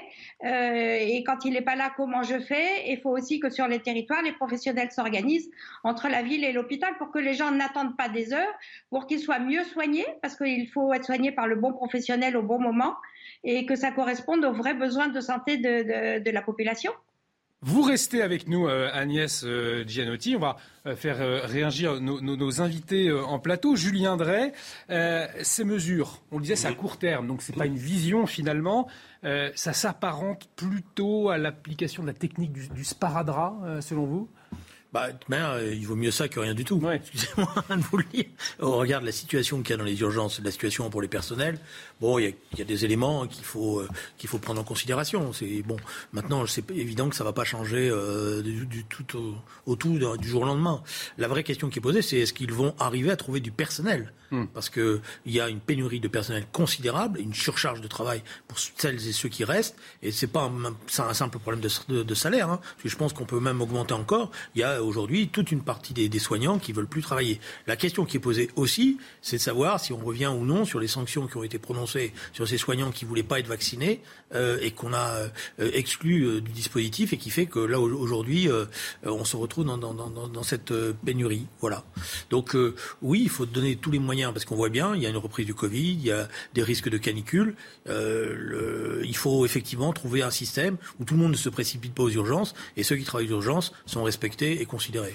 Thierry Mariani, c'est vrai que le, cap hein, euh, commence par changer le comportement des Français pour qu'ils arrivent de, se précipiter aux urgences pour un oui ou pour un non. C'est comme ça, c'est par là que ça doit commencer euh, la, résolution de la crise de, de l'hôpital. Pourquoi on demande aux Français de changer de comportement? Parce que le gouvernement ne fait rien sur le secteur hospitalier. Euh, au cas où on l'aurait oublié, Macron est au pouvoir depuis cinq ans. Je vous rappelle qu'on a eu euh, des grands débats, des, des, Ségures de la santé. Maintenant, on a une mission flash. Mmh. Euh, je ne sais pas ce qu'on aura la prochaine fois. Une mission éclair. Euh, en réalité, le problème, on le connaît depuis des années. Voilà. Et l'été, on découvre, bah, j'ai envie de dire comme chaque été, que effectivement, il faut adopter un nouveau modèle parce qu'on n'a pas assez de personnel, comme le disait Julien Drey. Alors on nous dit maintenant l'exemple, c'est, bah, par exemple, ce sera les urgences à Bordeaux. Euh, qu'on va fermer euh, et où il faudra prendre une sorte de rendez-vous préalable pour aller aux urgences. Franchement, tout ça n'est pas très sérieux. Oui, il faut réintégrer, je pense, d'urgence les soignants qui ont été radiés parce qu'on en a besoin d'abord. Deuxièmement, je pense qu'il euh, ne faut pas oublier qu'on a des déserts médicaux. Moi, je suis issu d'une zone euh, rurale où on a à peu près 10 millions de Français qui n'ont pas accès aux services des urgences. Et puis, je ne vois pas très bien comment ça va fonctionner. Euh, une mère de famille qui a un gosse qui a 42 fièvres, qu'est-ce qu'elle va faire? Elle va attendre deux jours. Bref, on est dans une situation où aujourd'hui, on ne peut plus attendre et il est temps de de résoudre ce problème de personnel. Ce n'est pas 12 euros qui vont changer quelque chose. Docteur Agnès euh, Gianotti, vous êtes toujours avec nous. Vous venez euh, d'entendre euh, nos invités sur ce plateau. Effectivement, l'augmentation du prix de la consultation, finalement, ça ne change rien à partir du moment où le fond du problème, c'est le manque de personnel alors, il faut distinguer les problématiques à l'hôpital et en ville. Elles sont liées. Par exemple, ce qui embouteille les urgences, c'est que les lits d'aval ne sont pas libérés. Donc, comme les gens ont du mal à sortir de l'hôpital, du coup, quand quelqu'un a besoin d'y rentrer, ça, embouteille les urgences. Donc les sorties d'hôpital sont aussi à travailler entre l'hôpital et la ville dans les territoires. Il y a beaucoup de réformes structurelles qu'il faut mettre en place. Donc c'est sûr que c'est pas avec un coup de baguette magique. Euh, il y a des choses qui sont pas précisées, donc euh, on se demande comment elles vont être faites. Mais bon, on espère que c'est le début d'un travail en commun avec une vision globale de l'organisation du système de soins. Qu'est-ce qui, qu'est-ce qui n'a pas été euh, précisé justement précisément? Bah, par exemple, comment on travaille pour que les lits d'hôpital se libèrent plus vite quand les gens n'ont plus besoin de rester à l'hôpital? Car souvent, ils y restent euh, car les sorties sont compliquées pour des raisons psychosociales, comment le patient va sortir, par qui il va être suivi. Donc ça, c'est en ville qu'on doit s'en occuper, mais souvent, il y a un gap entre l'hôpital et la ville, donc il faut vraiment qu'on travaille ensemble. Vous craignez d'un dispositif en deçà des attentes? De toute façon, on n'espérait pas qu'en trois semaines de travail, ça nous règle tout. Mais il y a certaines choses qui sont des avancées, il faut le dire, euh, mais elles sont parcellaires, elles ne sont pas pérennes. Donc nous, par exemple, on va avoir des négociations conventionnelles euh, qui vont démarrer en septembre et on espère qu'il y a des mesures plus structurelles qui vont nous aider à prendre en charge l'ensemble de la population parce qu'on veut absolument que tout le monde puisse se soigner. Alors Julien Drey, on vient de l'entendre, des avancées quand même hein, avec cette Non mais Julien, euh, il y a un problème de, gestion euh, de, de l'afflux euh, de, ceux qui sont malades, qui ne trouvent pas parce qu'il n'y a plus qui avait, comme moi j'étais jeune ou plus jeune, il y a longtemps je reconnais, euh, c'est-à-dire euh, on appelait le, médecin qui était de garde la nuit, qui venait, euh, voilà, là on passe par SOS médecin, SOS médecin est souvent saturé, les régulateurs vous ont au téléphone mais ils savent pas bien et en général ils veulent pas prendre de risques parce qu'on a vu après tous les risques judiciaires, donc ils précipitent dans les services d'urgence. Alors je ferai une remarque, c'est intéressant que le gouvernement à aucun moment se pose cette question-là. Nous avons perdu à cause du COVID, à cause du Covid, à travers le Covid plus exactement, des milliers d'infirmières libérales hmm. qui ont arrêté euh, de travailler parce qu'elles n'en pouvaient plus, parce qu'elles ne gagnaient pas bien leur vie, parce qu'elles étaient euh, euh, pressionnées, pressurées. je ne comprends pas pourquoi ces infirmières qui ont une énorme expérience ne sont pas rattrapées en leur donnant un statut particulier de. Elles sont, vous savez, des fois elles savent mieux encore que les médecins de ville ce qu'il faut faire, comment il faut réagir, euh, euh, en disant de prendre, prendre les premiers médicaments. Donc on pourrait très bien créer un statut particulier pour les faire revenir en leur donnant des garanties financières et un statut sérieux. Parce que la question qui est posée, c'est celle-là. Moi, je, je, pense que comme, comme n'importe qui, quand on est malade, on a envie d'avoir une réponse, et si on n'en a pas, eh bien, on se précipite aux urgences. Alors justement, les urgences euh, fermées cet été, pas moins de 13, on va le voir sur une carte dans, un instant. Ludovine de la Rochère devant ses faits. 13 urgences fermées cet été. Finalement, comment est-ce qu'on a pu en arriver là? Alors écoutez, si on regarde l'histoire euh, de la gestion de la politique de la santé, euh, on voit bien qu'il y a eu depuis quelques années un certain nombre de mesures et à l'évidence, ces mesures correspondent à la, dégradation toujours plus importante euh, de ce système. Il y a eu la tarification à l'acte, il y a eu la création des agences ARS. Elles ne correspondent pas à une amélioration loin s'en faut de la manière dont ça se passe. Et aujourd'hui, il n'y a aucune remise en cause de leur rôle, de leur mission, de leur périmètre. Bien au contraire, cela ne fait que se renforcer. Euh, les Français savent bien que Aujourd'hui, euh, enfin depuis des années, donc la politique n'a été que budgétaire. On entend le problème du budget, sauf que quand on parle de santé, il doit y avoir un double objectif. C'est d'abord la santé dans les contraintes budgétaires et non pas d'abord le budget et la santé gérera derrière. Mais cette, euh, cette logique, elle a conduit à dire moins il y aura de médecins, moins il y aura de consultations, c'est délirant. Moins il y aura de spécialistes, moins il y aura de consultations coûteuses, c'est délirant. Donc aujourd'hui, on manque de médecins, on manque de spécialités, etc. Euh, moins il y aura de lits à l'hôpital, euh, moins il y aura d'occupants dans les lits, donc moins ce sera cher. Et ils ont quand même réussi à faire une chose grandiose. On a réduit considérablement le nombre de lits dans les services en se disant, s'il y a un besoin supplémentaire, le dit malade ira dans un autre service. Mais les autres services, ils sont bouqués, et donc ça donne lieu à un chaos grandiose. Vous avez eu, à cela s'ajoute les 35 heures, alors elles ont été un petit peu modulées, euh, mais ça a euh, été un nouveau décrochement, ça a été également décrochement important dans, le, dans, le, bon fonctionnement de ce dispositif. On en vient à une situation où je ne suis pas d'accord avec vous, Monsieur Drey, les soignants travaillent énormément. Ce n'est pas, non mais ce n'est pas qu'ils refusent de soigner et de travailler. Non mais vous disiez ils ne veulent plus travailler. Ils ne refusent pas. Mais regardez, le privé fonctionne euh, euh, tout à fait normalement. Euh, il n'y a pas eu de décrochage particulier. Le public ne fonctionne pas. À un moment donné, en fait, les soignants ne peuvent plus travailler. Et moi, j'ai eu dans mon entourage proche des, étudiants en médecine ou des internes ou, des tout jeunes médecins. Il faut rappeler qu'il y a quelques années, on leur a ajouté une année supplémentaire au service de l'État obligatoire. C'est ce qu'on appelle l'année de docteur junior. comme ils sont déjà médecins, mais donc au service de l'État pleinement, ils n'ont pas le droit de partir ailleurs ou, d'ouvrir leur cabinet de consultation ou que sais-je. Eh bien, eux travaillent là, 12 mois sur 12. Ils n'ont pas le droit de prendre des vacances cet été. Et puis, euh, à, côté de ça, il y a, d'autres problématiques. Euh, la couverture maladie universelle euh, qui fait que là aussi, c'est 100% à la charge de l'État, etc., etc. Et donc là, c'est du sparadrap, comme vous disiez. En effet, il faut. Là, on ne mm. peut pas faire autrement. Mais depuis des mois et des mois et des mois qu'on en parle et qu'on le constate, qu'est-ce qui a changé? Structurellement parlant Rien, absolument rien. C'est atterrant. Régis Le Sommier, un mot et Thierry Mariani. Ce qui, est, ce qui est quand même incroyable dans cette histoire, c'est que euh, on part quand même du constat qu'on vient de vivre deux ans de pandémie euh, dans lequel le, le, personnel médical a été euh, aux avant-postes. On n'a pas tiré les leçons? Bah, il semblerait que non. Il semblerait que finalement, cette discussion qu'on a autour de la table aujourd'hui, on pouvait l'avoir il y a un an. Mm. C'est exactement la même chose. Et que euh, face à ce, ce, drame planétaire hein, qui a été euh, euh, comment cette maladie, on a envoyé nos, nos, nos, nos comment nos personnels soignants au front. on les a applaudis pendant pendant longtemps. et aujourd'hui, et cette histoire, ce que vous ce que vous soulignez sur la question de, de la priorité budgétaire était déjà avant la pandémie. Hein. Euh, souvenez-vous, ça fait des années que ça dure. On n'a pas pris la mesure finalement de, ne serait-ce qu'une esquisse de réforme.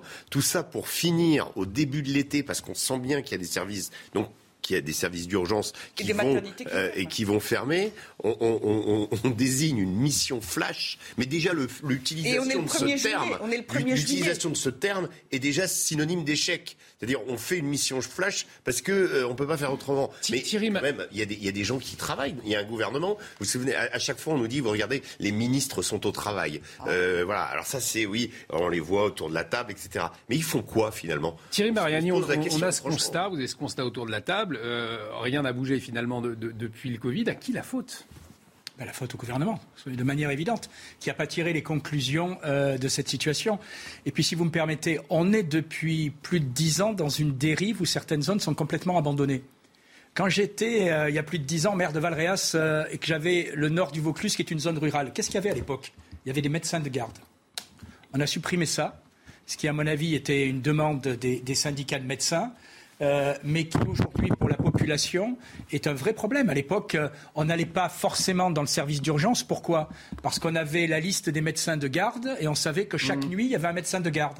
Et ça, je pense que c'est une erreur sur laquelle aujourd'hui il faut non pas revenir, mais peut-être trouver des moyens d'incitation pour les jeunes médecins qui s'installent dans ces zones, euh, parce qu'il euh, ne faut pas s'étonner si les services d'urgence sont encombrés, puisqu'aujourd'hui, euh, ben, quand vous êtes dans une ville moyenne, vous ne savez pas à qui vous adresser à part les services d'urgence. À Paris aussi. On, va demander dans un instant à Agnès Gianotti ce qu'elle en pense justement de la suppression de ces médecins de garde, mais avant, je viendrai. Non, je, moi, j'ai pas dit que les gens ne travaillaient pas. Mmh, j'ai dit simplement une réalité. D'abord, ils sont fatigués, et il y a une réalité que vous ne pouvez pas contester. Il y a beaucoup d'infirmières libérales, je crois que c'est plus, plusieurs milliers, qui, avec le Covid, qui ont arrêté. c'est pas le système hospitalier. Non, c'est pas le système, c'est le système, euh, c'est l'ensemble du système. Euh, or, c'est un savoir-faire. Parce que quel est un des problèmes je, je, suis d'accord pour dire les gouvernements, mais le problème, c'est que c'est pas rien. On n'embauche pas des infirmières et des médecins comme ça du jour au lendemain. Il y a une formation. Donc, ça, il y a un temps. Et c'est pour ça qu'on a besoin, dans, dans, le temps où il faut remettre en cause le fameux numerus clausus tel qu'il a été. Ah, Emmanuel Macron l'a appelé apertus clausus. Oui, d'accord, mais enfin, il faut le remettre en. Et après, il faut des années pour les former. Euh, les infirmières, c'est pareil. Donc, il faut essayer de trouver d'abord des solutions d'urgence. Or, il y a des compétences qui existent. Il faut les... C'est pour ça qu'il faut essayer de les réattirer euh, dans le service public. Alors après, si vous me permettrez cette petite remarque générale, moi, je suis très content de voir que désormais, il y a un consensus pour dire que la santé n'a pas de prix et que l'hôpital public doit être défendu. C'était pas le cas idéologiquement parlant ces dernières années. Effectivement, c'est un médecin, le docteur François Braun, qui est à la tête de cette, de cette mission et, euh, qui a été entendu puisque toutes les mesures ont été acceptées. On, va, euh, Agnès euh, Gianotti, médecin généraliste, présidente du syndicat MG France. Vous êtes toujours avec nous. Vous entendiez à l'instant Thierry Mariani parler de l'erreur de cette suppression des, médecins de garde, notamment dans les zones les plus reculées, les, plus rurales. Qu'est-ce que, qu'est-ce que vous avez à nous en dire? Non, j'ai pas du tout la même analyse parce que une enquête a été faite par le Conseil national de l'ordre. La permanence de soins ambulatoires euh, est correcte et a lieu dans 95% du territoire français. Donc c'est vrai qu'il y a 5% du territoire où il reste des questions qu'il faut régler. Ça, je suis d'accord avec ça. le vrai problème, c'est en fait aux heures d'ouverture des cabinets.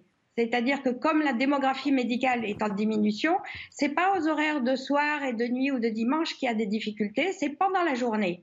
Donc c'est bien le service d'accès aux soins et comment on s'organise tous ensemble.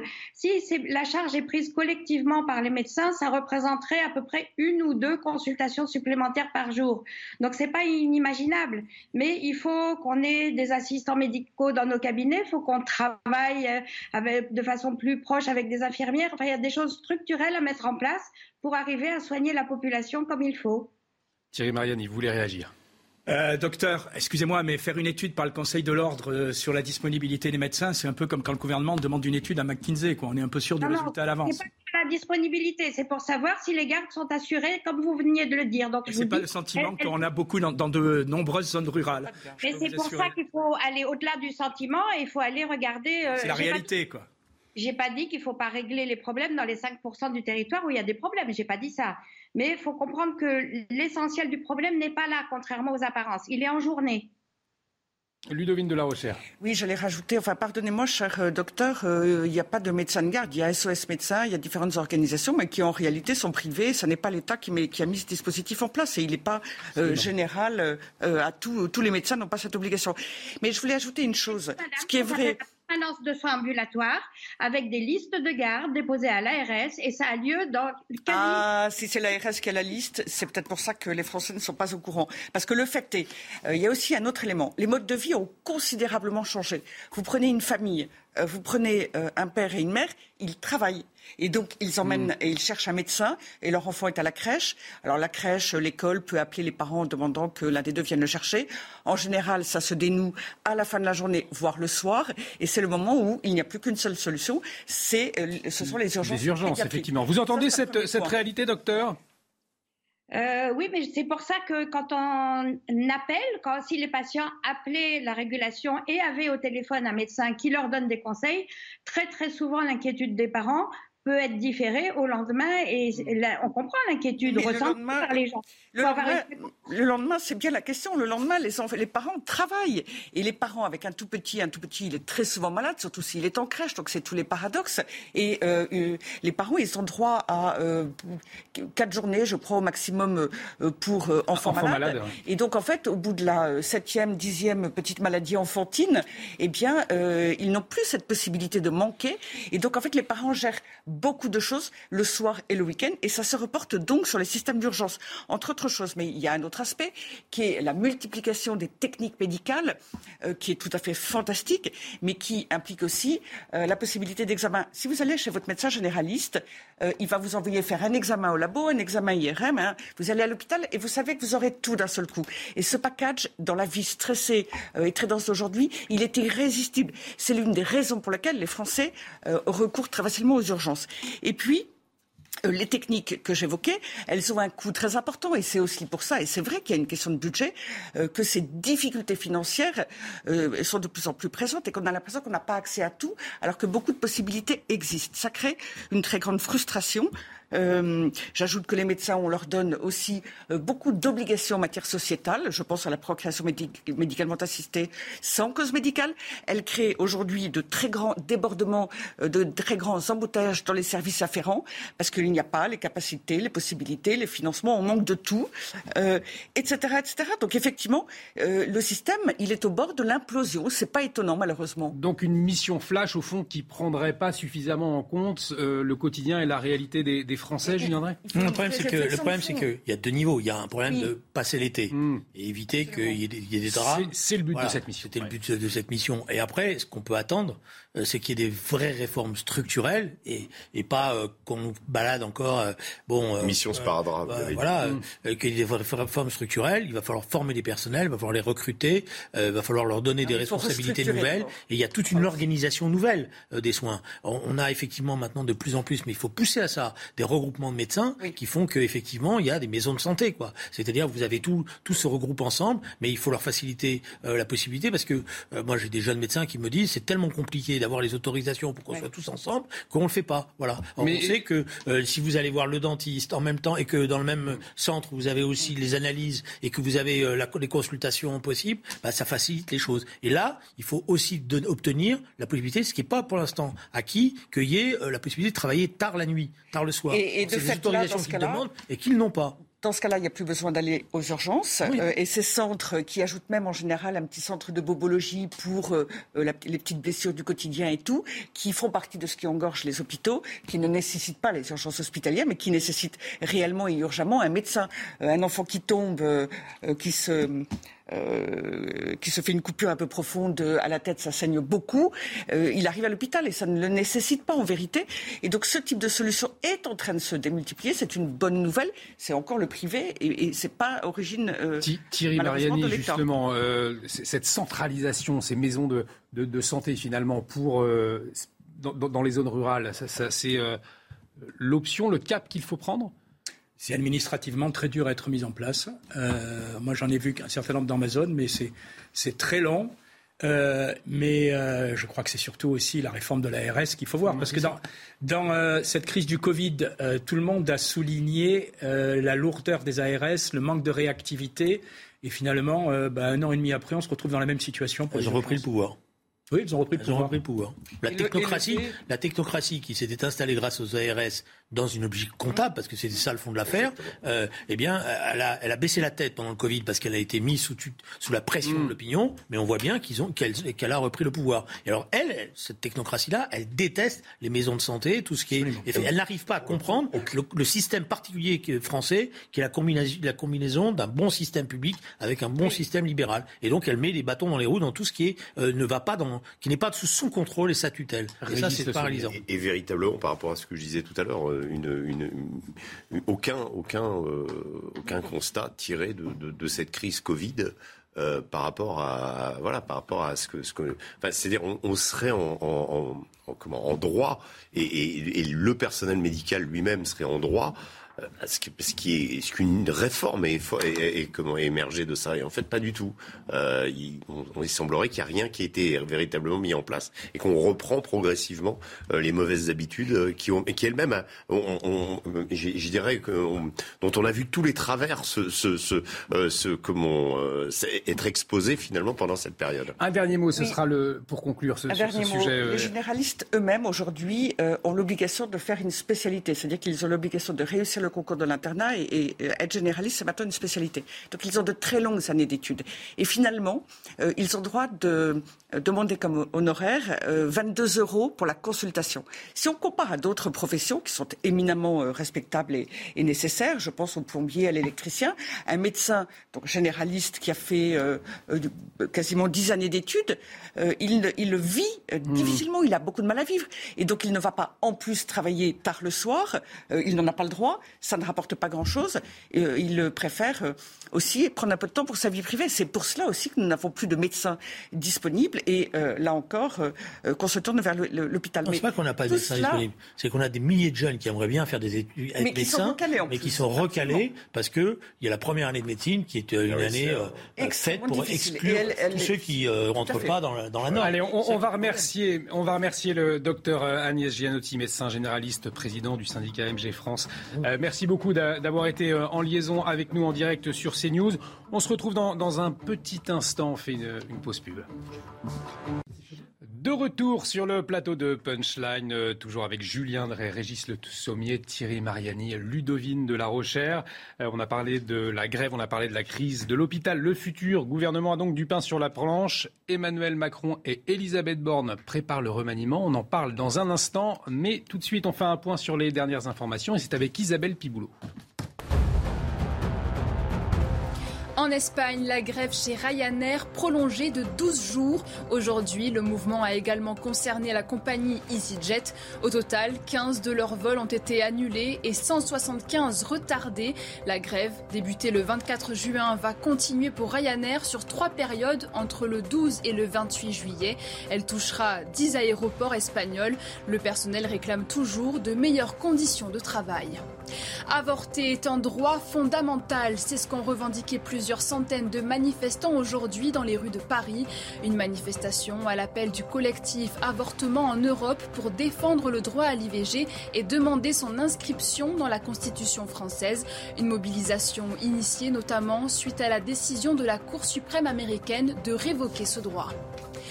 Le périphérique parisien bloqué par des militants écologistes. À la mi-journée, une dizaine de jeunes à hauteur de la porte d'Italie se sont fait déloger par la police. Onze personnes ont été interpellées. Ces activistes de la campagne Dernière Rénovation demandent aux députés de s'engager à voter une loi sur la rénovation énergétique globale des bâtiments en France. On en parlait, grève, inflation, crise de l'hôpital, euh, des dossiers chauds pour le futur gouvernement. Le remaniement devrait avoir lieu lundi ou mardi euh, avant la déclaration de politique générale d'Elisabeth Borne, mercredi à l'Assemblée nationale et au Sénat. Alors, un nouveau gouvernement avec qui? Les précisions d'Élodie Huchard le président de la République est de retour sur le territoire national. Il peut donc s'occuper du remaniement parce que c'est bien lui, évidemment, qui est aux affaires. Un membre de son gouvernement nous disait, je le cite, il reste la pièce maîtresse, il va être à la manœuvre. On le voit, il est très offensif, d'autant plus que la première ministre est affaiblie. Alors l'option la plus probable en termes de calendrier, ce serait un nouveau gouvernement lundi, mardi les passations de pouvoir et puis mercredi, Conseil des ministres, puis le gouvernement assistera au discours de politique générale. Option numéro 2, attendre ce fameux discours. Parce que si Elisabeth Borne veut engager un vote de confiance, elle a tout intérêt à s'assurer un maximum de votes au sein de l'Assemblée nationale et donc à ne pas faire sortir des députés lors de ce remaniement. De toute façon, ce remaniement est obligatoire pour plusieurs raisons. D'abord, il y a quatre ministres à remplacer, trois parce qu'elles ont perdu aux élections législatives. C'est le cas de Brigitte Bourguignon, Amélie de Montchalin, Justine Bénin. Et puis Yael Braun-Pivet est devenue présidente de l'Assemblée nationale. Il faut donc la remplacer. Autre chose, on sait aussi qu'il y a un certain nombre de portefeuilles qui ne sont plus attribués. Par exemple, on peut citer le logement, la ville ou bien encore les transports. Et puis évidemment, il y a deux cas plus particuliers euh, à régler. Ce sont euh, celui de Damien Abad et de Chrysoula Zakharopoulou. Ils ont été euh, visés par une plainte. Vont-ils sortir du gouvernement, ce qui créerait un précédent? La présomption d'innocence sera-t-elle respectée comme ça a été le cas jusqu'à maintenant? Et donc le président de la République pourrait les conserver à leur poste. Tout autant de questions qu'Elisabeth Borne a aussi tenté de trancher toute cette semaine avec les présidents des groupes parlementaires. Réponse donc a priori en début de semaine. Julien Drey, un, remaniement donc délicat euh, à, opérer euh, pour l'exécutif. C'est quoi le but de la manœuvre? La question qui est posée, la première, c'est est-ce que le président de la République se remet dans le banc parce que mm. si on fait le, bilan de la séquence, on a le sentiment, et maintenant euh, c'est plus qu'un sentiment, qu'après le deuxième tour de la présidentielle, il y a une forme de lassitude, de désintérêt, ou en tous les cas de moindre engagement euh, dans, dans, les affaires euh, franco-françaises, comme on dit, de la part du président de la République. Alors, et je pense qu'il l'a payé avec le résultat des élections législatives, avec ce bricolage gouvernemental quel qu'il a été fait, si on ne met pas en cause la qualité des femmes et des hommes. Mais donc là, la question c'est est-ce qu'il va s'engager, est-ce qu'il va être capable d'obtenir une ouverture supplémentaire, parce que Paris bruisse euh, de rumeurs euh, comme quoi on rechercherait euh, tel ou tel profil. Je n'ai pas le numéro de téléphone, mais je peux le donner pour ceux qui sont candidats.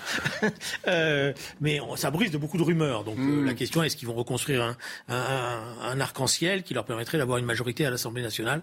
Je pense que les téléphones vont beaucoup tourner là et que c'est quand même le président de la République qui fait le gouvernement, c'est pas la première ministre. Et puis des, attentes des Français, parce que c'est vrai qu'entre la campagne, les élections législatives, une dernière semaine assez, technique finalement à l'Assemblée nationale, en attendant, il y a des dossiers chauds, on le disait, euh, à, gérer. Mais je crois que depuis euh, sa réélection, euh, Emmanuel Macron a, un problème de, de cap C'est-à-dire tout simplement, on a attendu la nomination d'Elisabeth Borne qui, a, qui, a, duré, duré, duré. Il y a eu l'élection, l'élection sanction. Euh, le président est parti. Bon, le calendrier étant fait ainsi international sur ces deux sommets. du coup, on ne sait toujours pas où va la France en mm. fait. C'est-à-dire que euh, il a été réélu confortablement. Euh, les Français l'ont sanctionné euh, immédiatement après, et donc il y a une prise en compte de ces deux, de, ces, de, cette réélection à la fois et de cette sanction. Donc il y a un exercice difficile du pouvoir, et là on a envie de voir un président qui gouverne. Euh, et, et, et, là, vous, vous, je voyais les deux scénarios. Il y aura un scénario qui serait donc lundi, ou alors un scénario qui attendrait mm. euh, le discours euh, euh donc de politique générale. De politique générale. Euh, combien de temps va-t-on attendre avant de savoir où va, la, où va aller la France pendant les cinq prochaines années? Et c'est vrai qu'on a parlé du dernier comme, quinquennat, Thierry Mariani, comme étant celui de l'hyper-présidence. Euh, on est dans une situation inédite. À quoi est-ce qu'on doit s'attendre? À quoi est-ce que les Français doivent s'attendre? Écoutez, on est dans une situation inédite où le Parlement va retrouver un rôle, euh, ce qui est quand même euh, normalement sa fonction.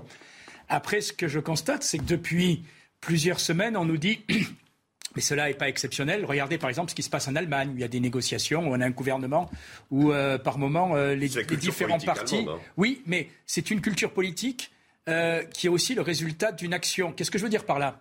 En France, on nous dit le président consulte. Il reçoit une heure et demie chaque dirigeant politique et puis on considère que c'est fini. En Allemagne, c'est des semaines de discussion, un document qui par moment dépasse 100 pages hmm. et où tout est détaillé pour savoir qu'est-ce qu'on va faire ensemble. Ce n'est pas une sorte de rendez-vous euh, devant les caméras où pendant une heure on fait plus de la communication qu'une vraie négociation. Donc aujourd'hui, euh, je constate que d'abord on a eu une série de rendez-vous avec Madame Elisabeth Borne qui n'ont servi à rien.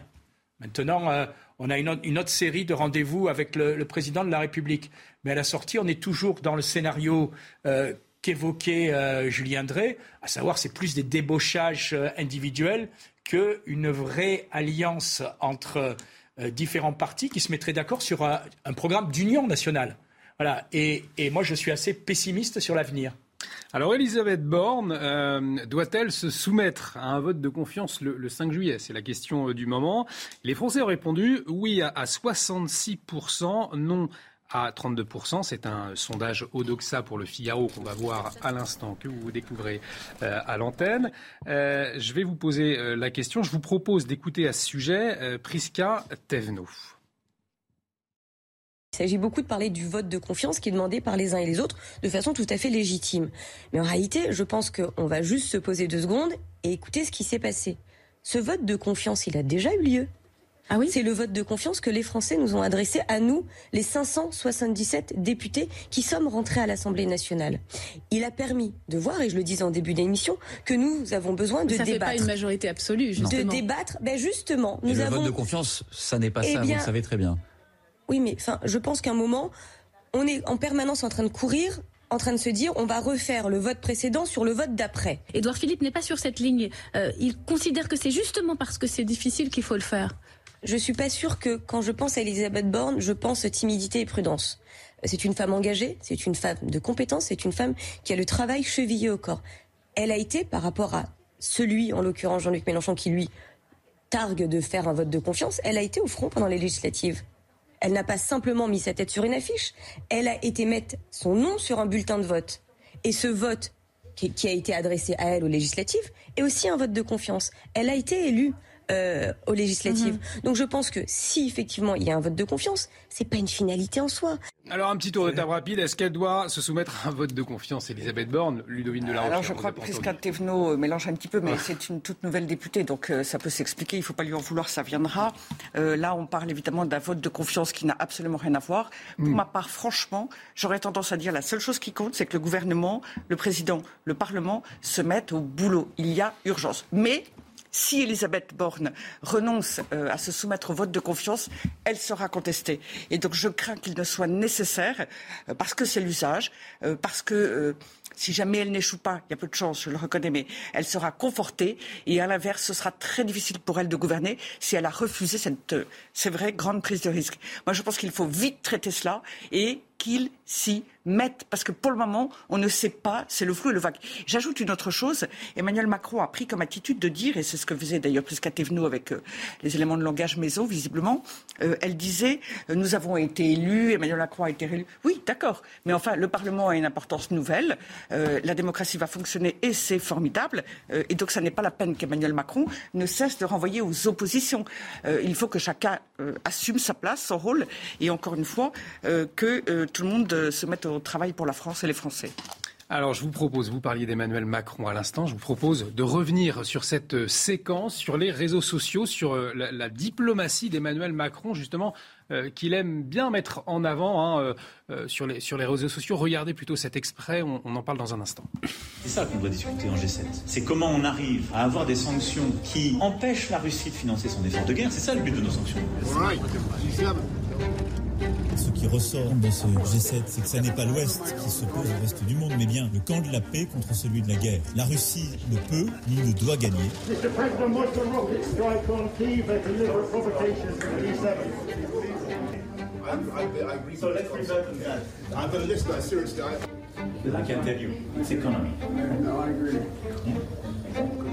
Il faut qu'on arrive à éviter que l'inflation, qu'il y a la guerre, ne rende la vie impossible pour beaucoup de nos compatriotes. Donc la réflexion qu'on a eue là sur trouver des solutions concertées pour baisser les prix de l'essence et du gaz, elle est essentielle pour le pouvoir d'achat et c'est la plus structurante parce qu'elle ne coûte pas d'argent aux contribuables et elle aidera le consommateur. Voilà. Alors, on vous remonte cette vidéo parce que c'est vrai qu'elle fait le buzz, comme on dit sur les réseaux sociaux. Elle suscite beaucoup de, réactions, notamment Emmanuel Macron qualifié de héros de, télé-réalité. Je viendrai. Euh, je voudrais, si vous me permettez, revenir sur le vote de confiance. Hmm. Moi, je pense que c'est nécessaire et absolu. Je ne connais pas une législature qui commence, surtout avec ce qui s'est passé, sans qu'on sache quelle est la nature de la majorité qui est à l'Assemblée nationale. Ou alors ça veut dire qu'on dit clairement qu'il n'y a pas de majorité à l'Assemblée nationale et qu'on va gouverner au jour le jour. Or, le vote de confiance, il scelle, c'est dans ce sens-là que la jeune députée se trompe, il scelle l'existence ou non d'une majorité parlementaire. C'est ça qu'il, c'est pour ça qu'il est, il est, utile. Après, sur les images, moi, vous savez. Justement, dans ce contexte un peu flou, est-ce que Emmanuel Macron n'est pas en train d'essayer d'exister sur la scène internationale? Mais j'avais une petite divergence avec ce qui a été dit. Moi, je pense qu'on va avoir un double mouvement malheureusement. C'est-à-dire qu'on va avoir un mouvement où effectivement l'Assemblée nationale va être un lieu de grande agitation et d'autre côté, on va avoir un président de la République qui va essayer de se mettre au-dessus et, euh, de, pouvoir et de, prendre que le, bon et de laisser aux autres euh, toutes les difficultés. C'est un mouvement assez classique des cohabitations de la Ve République parce que les institutions de la Ve République, c'est pas les coalitions. C'est ça le problème. Donc, dernière chose, c'est moi par rapport à, ce qui est ce reportage, il y a une image qui m'a qui m'a le plus interpellé et qui, d'après moi, remet en cause tout ce qui est en train de se passer sur le plan diplomatique. Vous avez une image, vous avez les six, sept chefs d'État qui sont en bras de chemise, là, qui se tiennent comme, comme à la fin d'une, partie de, de, sport, etc. Ils rigolent. Et de l'autre côté, vous avez le sommet organisé par M. Poutine. Et d'un côté, vous avez 6 milliards d'êtres humains et d'autre côté, 1 milliard. Mais les 6 milliards d'êtres humains, ils montrent que M. Poutine, contrairement à ce qu'on nous a dit, n'est pas isolé du tout. Thierry Mariani j'ai trouvé le film indécent. Vraiment indécent. Je veux dire, on est en période de, guerre, les prix explosent à cause des sanctions qui servent à rien, et les Français, comme les Européens, payent l'addition. Et on a une sorte de film de télé-réalité. Euh, Macron euh, dans la guerre, qui négocie, etc. Mais montrer aussi peut-être aux Français qu'il agit? Non, qui bouge, mais qu'il n'a pas de résultat. Voilà. Moi, il y a quelque chose qui me surprend, si vous permettez un tout petit retour en arrière. Vous savez quand même qu'avant-hier, la fameuse présidence française de l'Union européenne s'est terminée. Hmm. On n'en a pas parlé. Quel est le bilan? On en a parlé sur ce plateau. Très peu. Alors, et alors, en plus, ce que je trouve extraordinaire, c'est qu'on apprend le dernier jour qu'on passe un accord de libre-échange avec la Nouvelle-Zélande. Mais tout ça pour dire quoi? Qu'en réalité, on est dans le cinéma permanent et qu'on essaye de faire oublier un certain nombre de choses. Moi, ce qui m'a choqué dans ce documentaire, et je pense que c'est extrêmement grave, c'est la divulgation de conversations privées avec un chef d'État. Vous parlez de ce documentaire diffusé sur le service public, effectivement, où on voit Emmanuel Macron s'entretenir notamment avec Vladimir Poutine devant les caméras. Oui, où on entend une conversation euh, qui est retransmise, euh, j'allais dire, devant les télés. Si vous permettez, la diplomatie, c'est le contraire de ça. La diplomatie, c'est des discussions discrètes, c'est euh, arriver à un résultat, pas arriver à une image. Quel chef d'État, désormais, va faire confiance à Macron s'il sait que toutes ces discussions peuvent se retrouver demain diffusés sur les télés. Et ça, je trouve ça extrêmement grave. Mais euh, aujourd'hui, euh, oui, effectivement, Macron s'agite. Ça, les Français ont compris. Mais les résultats sont nuls. moi, ce, qui me choque dans, ce, dans cette vidéo, euh, c'est pas qu'on ait l'intention d'amener les d'amener euh, les Français et puis euh, et puis d'autres euh, à l'intérieur d'un sommet, je trouve ça bien. Je trouve ça bien qu'on voit les chefs d'État interagir. Ça humanise aussi un peu ces sommets. Finalement. Bien sûr, qu'on qu'on voit ce qu'on appelle le, le, leur body language, c'est-à-dire pour, pardonnez-moi cet américanisme, mais qui qui montre un peu la façon dont, dont, dont, peut se comporter Boris Johnson, dont peut se comporter Joe Biden. en revanche, pourquoi le faire centré sur Emmanuel Macron. Si Emmanuel Macron a des choses à nous communiquer, pourquoi euh, l'entend-on lui et pas la réponse euh, du chancelier Scholz pas la réponse à part euh, des, banalités. finalement, il est en train de nous parler de choses quand même extrêmement sérieuses. Il est en train de nous parler du pouvoir d'achat, enfin, il est en train de nous parler de la crise mondiale, il est en train de nous parler du pétrole russe.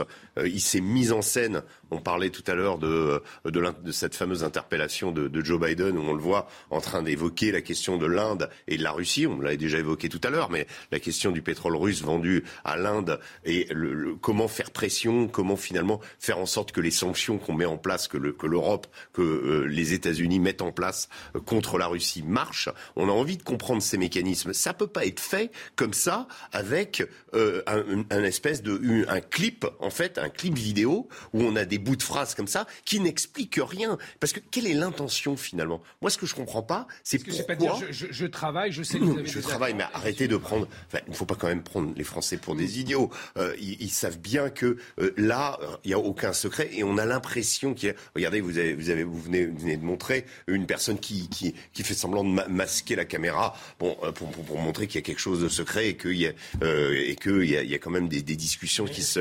mais moi, je, je, quelle est l'intention justement, l'intention, c'est de montrer qu'ils essayent de faire quelque chose, c'est-à-dire de la gesticulation diplomatique, par rapport à une réalité sur le terrain qui est complètement différente. Non, mais Parce que le, fossé, d'après moi, c'est on voit les chefs d'État, ils sont tous au travail, on a l'impression qu'eux. mais, sur le terrain, excusez-moi, la Russie, elle avance. Oui, c'est vrai. Euh, les, Américains ont fait ce qu'ils voulaient. Et donc, euh, comme on ne peut pas avoir ce débat politique, parce que c'est ça le problème qui est posé. Moi, le document, ça m'intéresse de savoir. Hmm. Mais il y a un vrai débat politique qui est aujourd'hui posé, c'est où on va dans ce conflit? Et quel est le rôle de l'Europe, de la France pour essayer de trouver une solution? On s'y installe et on fait de la gesticulation à ce moment-là. Excusez-moi, on le voit bien au niveau européen. Aujourd'hui, il n'y a plus de politique française. Il n'y a plus de politique étrangère française où on est exactement à la remorque, à la fois au niveau européen, sous la pression des Polonais, des pays baltes, euh, qui sont les plus proches alliés et inconditionnels des États-Unis. on est aujourd'hui sans politique étrangère. Le temps où, par exemple, Nicolas